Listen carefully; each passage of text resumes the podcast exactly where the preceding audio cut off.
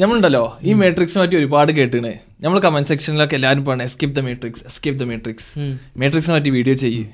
യഥാർത്ഥത്തിൽ എന്താണ് മാട്രിക്സ് നിങ്ങളുടെ ഒക്കെ ഓരോ ഡെഫിനിഷൻസ് പറയും. What is the matrix Go for it. എനിക്ക് മാട്രിക്സ് എന്ന് പറയുമ്പോൾ എന്താ ഓർമ്മ വെച്ചാലേ നമ്മളെല്ലാവരും ഭയങ്കര ഫേമസ് ആയിട്ട് വീഡിയോ ഉണ്ടാവും ഒരു റാറ്റ് റേസിന്റെ കണ്ടോ എല്ലാവരും കണ്ടിട്ടുണ്ടാവും. റാറ്റ്സ് ഇങ്ങനെ മൊബൈൽ പിടിച്ച് ഇങ്ങനെ പോകുന്നത് ആനിമേഷൻ വീഡിയോ റാറ്റ് റേസ് കണ്ടിട്ടില്ലേ? ആ. റാറ്റ് റേസ് കൺട്രോൾ ചെയ്യുന്ന ആൾക്കാരുണ്ടല്ലോ. അല്ലെങ്കിൽ കൺട്രോൾ ചെയ്യുന്ന ഒരു ഒരു കൈൻഡ് ഓഫ് ഫോഴ്സ് ഉണ്ടല്ലോ. അതാണ് മെട്രിക്സ് എന്നാണ് ഞാൻ പറയുന്നത്. ആ ഒരു കൈൻഡ് ഓഫ് ആ ഒരു ഈ വികാരം ഉണ്ടല്ലോ. അത് ആ ഒരു കൈൻഡ് ഓഫ് ഇത് കൺട്രോൾ ചെയ്യുന്ന ആൾക്കാർ കൺട്രോൾ ചെയ്യുന്ന ആൾക്കാർ യെസ് ഫൈസൽ? മെട്രിക്സ് എക്സിസ്റ്റിംഗ് ആണ് ഇവിടെ വേൾഡിൽ for a long long time എങ്ങനെ വെച്ചിട്ട് സ്ലൈവറി സ്ലൈവർ ആക്ച്വലി മെട്രിക്സിലുള്ള കൺട്രോൾ ചെയ്യുന്ന ആൾക്കാർക്ക് എന്താ വേണ്ടത്? ഓൽക്ക് പണം വേണ്ട. ഓൽക്ക് രാഷ്ട്രീയം വേണ്ട പൊളിറ്റിക്സ് ഒന്നും വേണ്ട. ഈ ഇത്രയും തോന്നെ പണമുള്ള ആൾക്കാർക്കൊക്കെ എന്തേ കാര്യം വേണ്ടത്? പവർ പവർ പവർ പവർ എങ്ങനെയാണ് അവർ ചെയ്യേണ്ടത്? ആൾക്കാരെ കൺട്രോൾ ചെയ്യുമ്പോൾ അതാണ് അവരെ ലഹരി. ആൾക്കാരെ കൺട്രോൾ ചെയ്യാന്ന് പറയുന്നത്. ഇപ്പോൾ ഫറോഹയുടെ ടൈമിലുള്ള പിന്നെ സ്ലൈവറി രീതി അൽ പോലെ അല്ല ഇപ്പോഴത്തെ സ്ലൈവറി പക്ഷെ ഇപ്പോഴും സ്ലൈവറി സിസ്റ്റം ഉണ്ട്. പക്ഷെ നമ്മളെ അറിയണില്ല എന്നുള്ളൂ ഏഹ് ഇപ്പോൾ പിന്നെ കോവിഡിന്റെ ടൈമിൽ നമ്മളെല്ലാവരെയും അടച്ചു കൂട്ടി അവരിട്ട്. ആരെങ്കിലും അറിഞ്ഞു അത്? ശരിക്കും അതിന്റെ പിന്നിൽ പോയി അന്വേഷിച്ചിട്ടുണ്ടെങ്കിൽ അതിന്റെ കറക്റ്റ് അറിയാം എന്താ ചെയ്തിട്ടുള്ളത് എന്നുള്ളത്. ഉക്രൈൻ വാർ വന്നപ്പോൾ കോവിഡ് പോയി. ആരെങ്കിലും അതിനെക്കുറിച്ച് സംസാരിക്കുന്നുണ്ടോ? ആരും സംസാരിക്കുന്നില്ല. പിന്നെ നമ്മൾ ചിലപ്പോൾ ഈ ലുമിനാത്തി അതേപോലെ ഇങ്ങനത്തെ നെയിംസൊക്കെ പറയും ആൾക്കാർ പക്ഷെ അതൊക്കെ എനിക്ക് തോന്നുന്നത് ഒരു മുമ്പിലൊരു ഫ്രെയിമായിട്ട് കിട്ടാന്നുള്ളൂ ഫ്രീ മൈസൺസ് അങ്ങനത്തെ ഒക്കെ ഫ്രീ മൈസൺസ് ഒക്കെ ഉണ്ട്. പക്ഷേ ഇങ്ങനത്തെ കാര്യങ്ങളൊക്കെ പറയുന്നത് ജസ്റ്റ് ഇവർക്കൊരു പേരുണ്ടെന്ന് ഞാൻ വിശ്വസിക്കുന്നില്ല ഫാസെ. മനസ്സിലായി. ഇപ്പം മെട്രിക്സ് എന്നുള്ളത് പോപ്പുലർ ആയതപ്പോഴാണ് ആൻഡ്രോട്ടേറ്റ് കൂടുതൽ ഇതിനെ പറ്റി സംസാരിച്ചപ്പോഴാണ് മെട്രിക്സ് എന്നുള്ള മൂവി വന്നപ്പോൾ ആൾക്കാർ അതിനെക്കുറിച്ച് അങ്ങനെ പറഞ്ഞിരുന്നില്ല അല്ലേ? സഫീറിന്റെ അഭിപ്രായം എന്താ? ഇതൊക്കെ തന്നെ. ഏതൊക്കെ തന്നെ? ഞാൻ ചോദിക്കട്ടെ. ഇപ്പൊ മെട്രിക്സ് എന്ന് പറയുന്നത് ഒരു അല്ലെങ്കിൽ ഇതിന്റെ പിന്നിലെ ഫോഴ്സ് ഒറ്റ എന്റൈറ്റി ആണെന്നോ അല്ലെങ്കിൽ മൾട്ടിപ്പിൾ എന്റൈറ്റീസ് ആയിക്കൂടെ? അതായത് വേൾഡ് കൺട്രോൾ ചെയ്യാൻ ശ്രമിക്കുന്ന മൾട്ടിപ്പിൾ എന്റൈറ്റീസ് ആയിക്കൂടെ? ഈ വേൾഡ് മൊത്തം കൺട്രോൾ ഒരാൾ ഒരാൾ അല്ലെങ്കിൽ ഒരു കമ്മ്യൂണിറ്റി ഒരു ടീം എന്നല്ല. ചിലപ്പോ പല ഒരു ഗ്രൂപ്പ് എന്നല്ല ചിലപ്പോ മൾട്ടിപ്പിൾ ഗ്രൂപ്പ്സ് ഉണ്ടായിക്കൂടെ വേൾഡ് കൺട്രോൾ ചെയ്യാൻ ശ്രമിച്ചുകൊണ്ടിരിക്കുന്നത്. ഞാൻ വിശ്വസിക്കുന്നത് എന്താ ചേട്ടാ ഇത് ജനറേഷനായിട്ട് കൊടുത്തു പോകുന്നിട്ടുണ്ടാവും ഇപ്പോൾ എന്റെ അടുത്ത് വെൽത്ത് അത്രമാത്രം ഉണ്ടെന്നുണ്ടെങ്കിൽ ഞാൻ അതിന്റെ കുട്ടിക്ക് കൊടുക്കാൻ നോക്കും. സെയിം മെത്തേഡ് അവരധികം അധികം സെൽഫ് എഡ്യൂക്കേഷൻ ആയിക്കാരം കാര്യങ്ങൾ ഹോം സ്കൂളിങ് ആയിക്കാരം എല്ലാ കാര്യങ്ങളും അതായത് പബ്ലിക് ലൈഫിലോട്ട് പബ്ലിക്കായിട്ടുള്ള സോഷ്യലായിട്ട് ആൾക്കാരുമായിട്ടുള്ള ജീവിതം ഒരു കറക്റ്റ് പഠിപ്പിക്കാതെ ഇവരൊക്കെ നമ്മളൊരു ഒരു എന്താ പറയുക അടിമ എന്നുള്ളൊരു രീതിയിൽ അവർ ചെറുപ്പം മുതലേ കുട്ടീനെ ബ്രെയിൻ വാഷ് ചെയ്ത് വന്നിട്ടുണ്ടാവും. I mean they believe that's the right thing ഇപ്പൊ നമ്മളിപ്പോ എല്ലാ ദിവസവും എണീക്കുമ്പോ നമുക്ക് ഇങ്ങനെ ഓരോ റിയാലിറ്റിയാണ് നമ്മൾ എക്സ്പീരിയൻസ് ചെയ്യുന്നത് അല്ലേ നമ്മൾ രാവിലെ എണീക്കുന്നു മീഡിയ കാണുന്നു നമ്മൾ നമ്മളുടെ വർക്കും കാര്യങ്ങളൊക്കെ ചെയ്യണ്. പക്ഷേ ഈ ഇൻഫർമേഷനും ഈ മീഡിയ ഒക്കെ നമ്മളിങ്ങനെ ഓരോ കാര്യങ്ങൾ അവരെ എൻഫോഴ്സ് ചെയ്യുന്നുണ്ട് അല്ലേ? അതാണ് ഒരു മെട്രിക്സ് അവരാണ് ഈ റിയാലിറ്റി നമ്മൾ എന്താണോ ഈ റിയാലിറ്റി പെർസീവ് ചെയ്യണമെന്നുള്ളത് അവരാണ് അത് കൺട്രോൾ ചെയ്യണത്. എക്സാക്ട്ലി അല്ലേ? അതാണ് മെട്രിക്സ് അപ്പൊ ഞാൻ ക്വസ്റ്റ്യൻ ചോദിക്കട്ടെ? അങ്ങനെയാണെങ്കിൽ ഇപ്പൊ നമ്മളെ യു എസിൽ അല്ലെങ്കിൽ നമ്മളെ നമ്മളെ കൂടെ തന്നെ പല ആൾക്കാർക്കും ആഗ്രഹം മെട്രിക്സിനെ എസ്കേപ്പ് Escape ചെയ്യാൻ. അതിനുള്ള വഴികൾ എന്താണ്? എന്താണ് ഉദ്ദേശിക്കുന്നത്? മെട്രിക്സ് എല്ലാം ചെയ്യണം. നമ്മൾ ഇതുവരെ പഠിച്ച കാര്യങ്ങളൊക്കെ അൺലേൺ ചെയ്യണം. അതാണ് first point unlearn everything you have learn ഞങ്ങളിപ്പോ ചെറുപ്പം മുതലേ ഈ ഒരു സിസ്റ്റത്തിന്റെ സ്ലേവ് ആയിട്ടാണ് നമ്മൾ ജീവിച്ചുകൊണ്ടിരുന്നത് അല്ലെ? ഇവർ പറഞ്ഞ നെറേറ്റീവ് നമ്മൾ കേട്ട് കേട്ടാണ് നമ്മൾ ഇങ്ങനെ വളർന്നു വന്നിട്ടുള്ളത്. അതുകൊണ്ട് നമുക്ക് ഇപ്പൊ അങ്ങനത്തെ ഒരു ബിലീഫ് കുറെ ബിലീഫ് സിസ്റ്റംസ് ഉണ്ട്. ആ ബിലീഫ് സിസ്റ്റം തകർക്കാൻ കുറച്ച് പണിയായിരിക്കും. അപ്പൊ ഇതിൽ ഏതാണ് റിയാലിറ്റി ഏതാണ് റിയാലിറ്റി അതാണ്. അതാണ്. വാട്ട് ഇസ് ദ റിയാലിറ്റി സത്യം. പക്ഷെ നമ്മളെപ്പോഴും എന്റെ അഭിപ്രായത്തിൽ ഒരാൾ സെൽഫ് എഡ്യൂക്കേറ്റഡ് ആവണം കാര്യങ്ങൾക്ക്. പിന്നെ എന്താണോ മീഡിയ പറയുന്നത് അത് ഒറ്റടിക്ക് ഒരിക്കലും വിശ്വസിക്കരുത് മൾട്ടിപ്പിൾ സോയ്സ് ഇപ്പോൾ ഇപ്പോഴത്തെ കാലത്ത് എന്ന് പറഞ്ഞിട്ടുണ്ടെങ്കിൽ ഒന്നുപാടി ഈ ഫ്രീ സ്പീച്ച് വന്നുകൊണ്ട് നമുക്ക് ഒരുപാട് സോയ്സ് ഉണ്ട്. ഇപ്പോൾ ഒരു അഞ്ച് വർഷം മുമ്പേ അവരൊക്കെ സെൻസേർഡ് ആയിരുന്നു. നമുക്കൊന്നുമില്ല. ട്വിറ്ററിലായാലും ഫുള്ള് കോവിഡ് ടൈമിലൊക്കെ എന്തൊക്കെയാ അവർ ചെയ്തിരുന്നത് അറിയോ? ഇപ്പോഴാണ് ഒന്നും പാടി നമ്മൾ ഈ മാട്രിക്സിന് ആൻഡ്രോട്ടൈറ്റ് പറഞ്ഞ പോലെ കോറൽ വന്നു തുടങ്ങിയ. അല്ലേ ഫാരിസിന്റെ അഭിപ്രായത്തിൽ ഇന്ത്യയിൽ മാട്രിക്സിന്റെ സ്വാധീനം എത്രമാത്രം ഉണ്ടാവും? എല്ലായിടത്തും ഉള്ളിടത്ത് ഉള്ളത് പോലെ തന്നെ ഇവിടെ ഉണ്ടാവില്ലേ ഇന്ത്യയിൽ അത് ഗവൺമെന്റിനെയാണോ സ്വാധീനിക്കുന്ന അത് ഗവൺമെന്റിനെയാണോ സ്വാധീനിക്കുന്നുണ്ടാവുക അതോ ഐ മീൻ ഇവർ ഗവൺമെന്റിനെ കൺട്രോൾ ചെയ്യാന്നുണ്ടാവുക അപ്പോൾ ഈ പവർഫുൾ ആയിട്ടുള്ള ഈ ആൾ എലൈറ്റ്സ് അതോ ഡയറക്റ്റ് ജനങ്ങളിൽ ഇറങ്ങിയിട്ട് കളിക്കുന്നുണ്ടാവുമോ അല്ല ഇന്ത്യയിലെ ഇപ്പൊ തന്നെ നമുക്കറിയാം. അതൊക്കെയാണ് ഇന്ത്യയിലെ എലൈറ്റ്സ് ആരൊക്കെയാണ് നമുക്കറിയാം. ആരൊക്കെയാവും? അംബാനി ഇവരൊക്കെ ഗവൺമെന്റിനെ ചെയ്യുന്ന നമ്മൾ കാണണല്ലേ ഗവൺമെന്റിനെ ഇൻഫ്ലുവൻസ് ചെയ്യുന്നതും അവരുടെ ബിസിനസ് ഗ്രോ ചെയ്യുന്നതൊക്കെ നമ്മൾ കാണണല്ലേ അദാനി അതൊക്കെ. അപ്പോൾ അവർ അവരുടെ ബിസിനസ് നേച്ചർ ചെയ്യാൻ വേണ്ടിയിട്ട് ഗവൺമെന്റിനെ എന്താ ഇൻഫ്ലുവൻസ് ചെയ്യുന്നതും അവരുടെ ബിസിനസ് ഗ്രോ ആവുന്നതും നമ്മൾ നമ്മുടെ കൺമുന്നിൽ കണ്ട കാര്യങ്ങളാണ്. കോവിഡ് വന്ന സമയത്ത് ഏറ്റവും കൂടുതൽ റവന്യൂ ജനറേറ്റ് ചെയ്ത് ഇവരാണ്.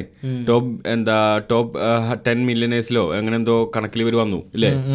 ബിസിനസ്മെൻസിൽ ഇവർ വന്നു. അത് ഗവൺമെന്റ് ഇതാക്കിയിട്ട് തന്നെയാണ്. ഇപ്പോൾ പുതിയ ബില്ലും കാര്യങ്ങളൊക്കെ ഗവൺമെന്റിൽ എന്താ എന്തൊക്കെയോ പാസ്സാകുന്നുണ്ട്. ഡീറ്റെയിൽസ് കറക്റ്റ് എനിക്കറിയില്ല. പക്ഷേ എന്താ ഡിസിഷൻ പവർ ഇലക്ഷൻ കമ്മീഷന്റെ ഡിസിഷൻ പവർ ഇലക്ഷൻ കമ്മീഷനെ ആര് തീരുമാനം ഇപ്പോൾ ഒരു നാട്ടിൽ ഇലക്ഷൻ നടക്കുമ്പോൾ ഇലക്ഷൻ കമ്മീഷണർ ഉണ്ടാവുമല്ലോ. അത് ചീഫ് ജസ്റ്റിസുമാരോ ജഡ്ജിമാരോ അങ്ങനെ എന്തോ ആണ് ഈ എന്താ തീരുമാനിക്കൽ? അപ്പോൾ ഇവരെന്താ ചെയ്തെന്ന് വെച്ചാൽ ജഡ്ജിനെ എന്താ ഈ ജഡ്ജിനെ തീരുമാനിക്കാനുള്ളൊരു അധികാരമുണ്ട്. അതൊക്കെ ഇവർ മാറ്റുന്നുണ്ട്. അതായത് ആർക്ക് തീരുമാനിക്കാം കാരണം മൊത്തത്തിൽ ഇതിന്റെ ഒരു ബി ജെ പി ഗവൺമെന്റിന് തീരുമാനിക്കുക ആര് ഇലക്ഷൻ കമ്മീഷണർ വരണം. മനസ്സിലായോ? ആ ഒരു സെൻസിലോട്ടാണ് അത് പോകുന്നത് അപ്പോൾ ഇലക്ഷൻ കമ്മീഷണർ ആരാണ് തീരുമാനിച്ചു കഴിഞ്ഞാൽ ഇലക്ഷൻ കമ്മീഷണറെ ഇൻഫ്ലുവൻസ് ചെയ്യാൻ പറ്റി കഴിഞ്ഞാൽ ഇന്ത്യയിൽ നടക്കുന്ന ഇലക്ഷനെ ഇൻഫ്ലുവൻസ് ചെയ്യാം. ഇപ്പോൾ ഗവർണറിനെ തന്നെ കണ്ടില്ലേ? ഓരോ സ്റ്റേറ്റിലും ഗവർണറിനെ ആരാണ് നിശ്ചയിക്കുന്നത് ഗവർണർ ആൾമോസ്റ്റ് ഓൾമോസ്റ്റ് എവരി സ്റ്റേറ്റിലും ഒരു ബി ജെ പിക്കാരാണ് ഗവർണർ അല്ലേ? ഇപ്പോൾ കേരളത്തിലായാലും മൂപ്പർക്ക് കേരളത്തിലെ അയാളും പിന്നെ കമ്മ്യൂണിസ്റ്റ് പാർട്ടി നല്ല ബന്ധത്തിലല്ല. എസ് എഫ് ഐയുടെ പ്രതിഷേധമൊക്കെ കണ്ടില്ലേ റീസെന്റ് അപ്പൊ അങ്ങനെയുണ്ട്. പക്ഷെ ഞാൻ പറയാം ഇന്ത്യയ്ക്ക് ഇപ്പോ ഇതിൽ വേറെ ബ്രിക്സിനെ പറ്റി കേട്ടില്ല ബ്രിക്സ് കേട്ട് ഇന്ത്യ ബ്രിക്സ് കൺട്രിയാണ് അതെ അതെ. അതായത് ലോകത്ത് ഇപ്പോ ജനറലി നമ്മൾ സ്പീക്ക് ചെയ്യുകയാണെന്നുണ്ടെങ്കിൽ രണ്ട് ഫോഴ്സസ് ആണ്. ഒന്ന് ജി സെവൻ കൺട്രീസും ഒന്ന് ബ്രിക്സ് കൺട്രീസും ആണ്. ജി സെവൻ കൺട്രീസ് ആണ് പവർഫുൾ ആയിട്ട് ഇത്രയും കാലം ഉണ്ടായിരുന്നത്. അതായത് ലോകത്തിന്റെ G D P thirty percentage അവരുടെ കയ്യിലാണ്. ഈ ജി സെവൻ കൺട്രീസിലാണ് പിന്നെ ലോകത്തുള്ള പോപ്പുലേഷന്റെ ടെൻ പെർസെന്റ് ഉണ്ടാണ് അവരുടെ അടുത്തുള്ളത്. പക്ഷേ ഈ ബ്രിക്സ് ഫോം ചെയ്തതിന് ശേഷം ബ്രിക്സ് എന്ന് പറഞ്ഞാൽ Brazil Russia India China South Africa. ഈ അഞ്ച് കൺട്രീസ് ആണ് ബ്രിക്സിലുള്ളത്. അപ്പോൾ ഈ ലോകത്തിന്റെ forty percent forty two percentage പോപ്പുലേഷനും BRICS കൺട്രീസിന്റെ കയ്യിലാണ് മനസ്സിലായില്ലേ? അപ്പോ ബാക്കിയുള്ള പോപ്പുലേഷനെ കൺട്രോൾ ചെയ്യുന്ന കൺട്രീസിന്റെ സ്വാധീനം കുറഞ്ഞു. അതേപോലെ തന്നെ ഈ ബ്രിക്സ് കൺട്രീസ് ആണ് ജി ഡി പിക്ക് twenty six percent twenty nine percentage contribute ചെയ്യുന്നത് ഓക്കെ മനസ്സിലായില്ലേ? അപ്പോ ഈ ജി സെവൻ കൺട്രീസും ബ്രിക്സും നമ്മൾ കമ്പയർ ചെയ്യുകയാണെന്നുണ്ടെങ്കിൽ ബ്രിക്സിന് ഇപ്പോൾ പവർ കൂടി കൂടി വരുന്നുണ്ട്. അതുപോലെ ഈ മറ്റേ മോണിറ്ററി ഫണ്ടൊന്നും എന്താ വേൾഡ് ബാങ്കിൽ നിന്നൊക്കെയാണ് പല കൺട്രീസുക്കും ഫണ്ടും കാര്യങ്ങളൊക്കെ പോകുന്നതൊക്കെ. അതൊക്കെ ഡോളറിലാണ് പോകുന്നത് അപ്പോൾ ഈ ബ്രിക്സ് വരുമ്പോൾ ബ്രിക്സ് ഓൺ സ്വന്തമായിട്ട് ഒരു ബാങ്ക് വേൾഡ് ബാങ്ക് പോലത്തെ ഒരു സംഭവം മുന്നോട്ട് കൊണ്ടുവന്നിട്ടുണ്ട്. അതിൽ നിന്ന് ഇപ്പോൾ ഒരുപാട് ഫണ്ടിങ്ങും കാര്യങ്ങളും വേറെ ഇതിലേക്ക് പോകുന്നുണ്ട്. അപ്പോൾ എന്താന്ന് വെച്ച് കഴിഞ്ഞാൽ ഈ ബ്രിക്സിന് ഇനി കൂടുതൽ കൺട്രോൾ വരും. അതായത് ഇപ്പോൾ നമ്മൾ നോക്കുകയാണെങ്കിൽ എപ്പോഴും അമേരിക്കൻ ഇപ്പോൾ ഏത് വാർ ഉക്രൈൻ വാർ എടുത്തോറ നമ്മളെ പലസ്തീൻ ഇസ്രായേൽ വാർ എടുത്താലും അമേരിക്കക്ക് ഒരു കൺട്രോൾ അവിടെ ഉണ്ട്. അമേരിക്കക്ക് ഒരു മേൽക്കൈ ഉണ്ട്.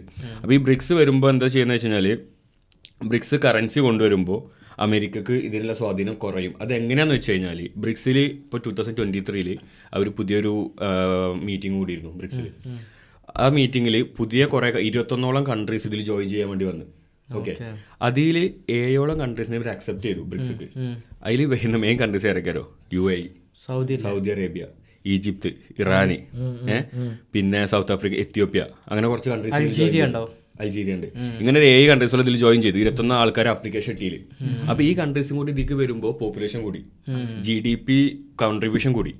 അതിന് പുറമെ ഇതിൽ മെയിൻ ഒരു സംഭവമുണ്ട് ലോകത്തിലെ ഓയിൽ ആര് കൺട്രോൾ ചെയ്യുന്നു? അവരെ കയ്യിലാണ് പവർ എന്നൊരു ഇത് പറച്ചിലുണ്ട്. മനസ്സിലായില്ലേ? ഈ ബ്രിക്സിൽ ഇവരും കൂടി വരുമ്പോൾ ഓയിൽ പ്രൊഡ്യൂസിങ് കമ്പനീസും ഓയിൽ കൺസ്യൂമിങ് കൺട്രീസും ബ്രിക്സിലുള്ള കൺട്രീസാണ് മനസ്സിലായില്ലേ?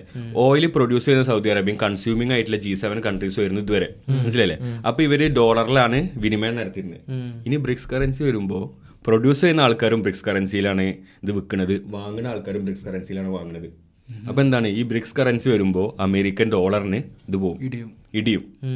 ഈ ഇത് കറൻസി വരുന്നതിൽ കുറെ പ്രശ്നങ്ങളുണ്ട്. അതായത് നാലഞ്ചോളം പ്രശ്നങ്ങൾ ഇത് വരുമോ വരൂല എന്നുള്ള കാര്യത്തിൽ കൺഫ്യൂഷൻസ് ഉണ്ട്.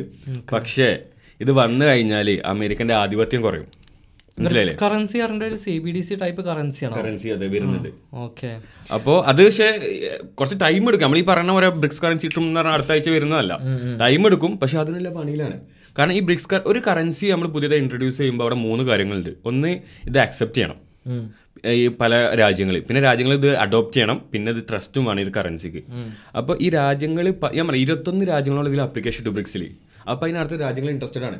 അപ്പൊ ഇങ്ങനെ ഒരു കറൻസി കൊണ്ടുവന്ന് ഈ രാജ്യങ്ങൾ ഇത് അഡോപ്റ്റ് ചെയ്യും. മനസ്സിലേ പിന്നെ ഈ ഇത്രയും രാജ്യങ്ങൾ ഇപ്പൊ ഈ ഇരുപത്തൊന്ന് പ്ലസ് ഈ ഓൾറെഡി ഉള്ള അഞ്ച് കൺട്രീസ് ഇത്രയും രാജ്യങ്ങൾ ഇതിൽ ഈ വിനിമയം നടത്തുമ്പോൾ ഈ കറൻസിക്ക് ഓൾറെഡി ഒരു അക്സെപ്റ്റൻസ് കിട്ടും. മനസ്സിലായില്ലേ? പിന്നെ ഇതിലുള്ള ട്രേഡും കാര്യങ്ങളൊക്കെ നടക്കുമ്പോൾ തന്നെ ഇതിന് ട്രസ്റ്റ് ഓൾറെഡി ഡെവലപ്പ് ആവും. അപ്പോൾ പറയുന്നത് വെച്ച് കഴിഞ്ഞാൽ ഈ കറൻസി വരാനുള്ള ചാൻസ് കൂടുതലാണ്. പിന്നെ ഇതിൽ വേറൊരു പ്രശ്നം എന്ന് പറഞ്ഞാൽ ഇന്ത്യ ചൈന ബ്രിക്സ് ഇതിലുണ്ട്. പക്ഷെ എന്നും ഒരു ടെൻഷൻ നടക്കുന്ന സ്ഥലമാണ് ഇന്ത്യ ചൈന തമ്മിലുള്ള പ്രശ്നങ്ങൾ പക്ഷേ ഈ ഇന്ത്യ ചൈന ബോർഡറിൽ ഇപ്പൊ കഴിഞ്ഞ കുറച്ച് മാസങ്ങളായിട്ട് പ്രശ്നങ്ങളൊന്നും ഇല്ല അല്ലെങ്കിൽ കഴിഞ്ഞ കുറച്ച് ഒരു വർഷത്തോളമായിട്ട് പ്രശ്നങ്ങൾ കുറവാണ്. നമ്മൾ ന്യൂസിലും മറ്റും കണ്ടുവരുന്ന പ്രശ്നങ്ങൾ ഇപ്പം ഇല്ല അതിന്റെ കാരണം എന്ന് പറഞ്ഞാൽ ബ്രിക്സിൽ ജോയിൻ ചെയ്തതിനു ശേഷം നമ്മളെ മോഡിയും അതേപോലെ തന്നെ ചൈനീസ് പ്രസിഡന്റ് തമ്മിൽ ഒരുപാട് മീറ്റിംഗ്സ് നടത്തിയിട്ടുണ്ടായിരുന്നു. അപ്പോൾ അതിൽ അവർ എന്ത് ചെയ്തിട്ടുണ്ട്? കുറേ കാര്യങ്ങൾ സംസാരിച്ചിട്ടുണ്ട്. അതിനുശേഷം ഈ ബോർഡറിന് ട്രൂപ്സ് ചെയ്തിട്ടുണ്ട്. എത്രയാണോ ട്രൂപ്സ് ഉണ്ട് അതിൽ നിന്ന് കുറെ ട്രൂപ്സ് ചൈനീസിന്റെ സൈഡിൽ നിന്നും ഇന്ത്യ സൈഡിൽ വിഡ്രോ മാറിയിട്ടുണ്ട്. അപ്പൊ അവിടുത്തെ ടെൻഷൻ കുറഞ്ഞു വരുന്നുണ്ട്. അപ്പൊ ഇതൊക്കെ ഇതിലേക്കുള്ള ഒരു പോസിറ്റീവ് കാര്യങ്ങളാണ്.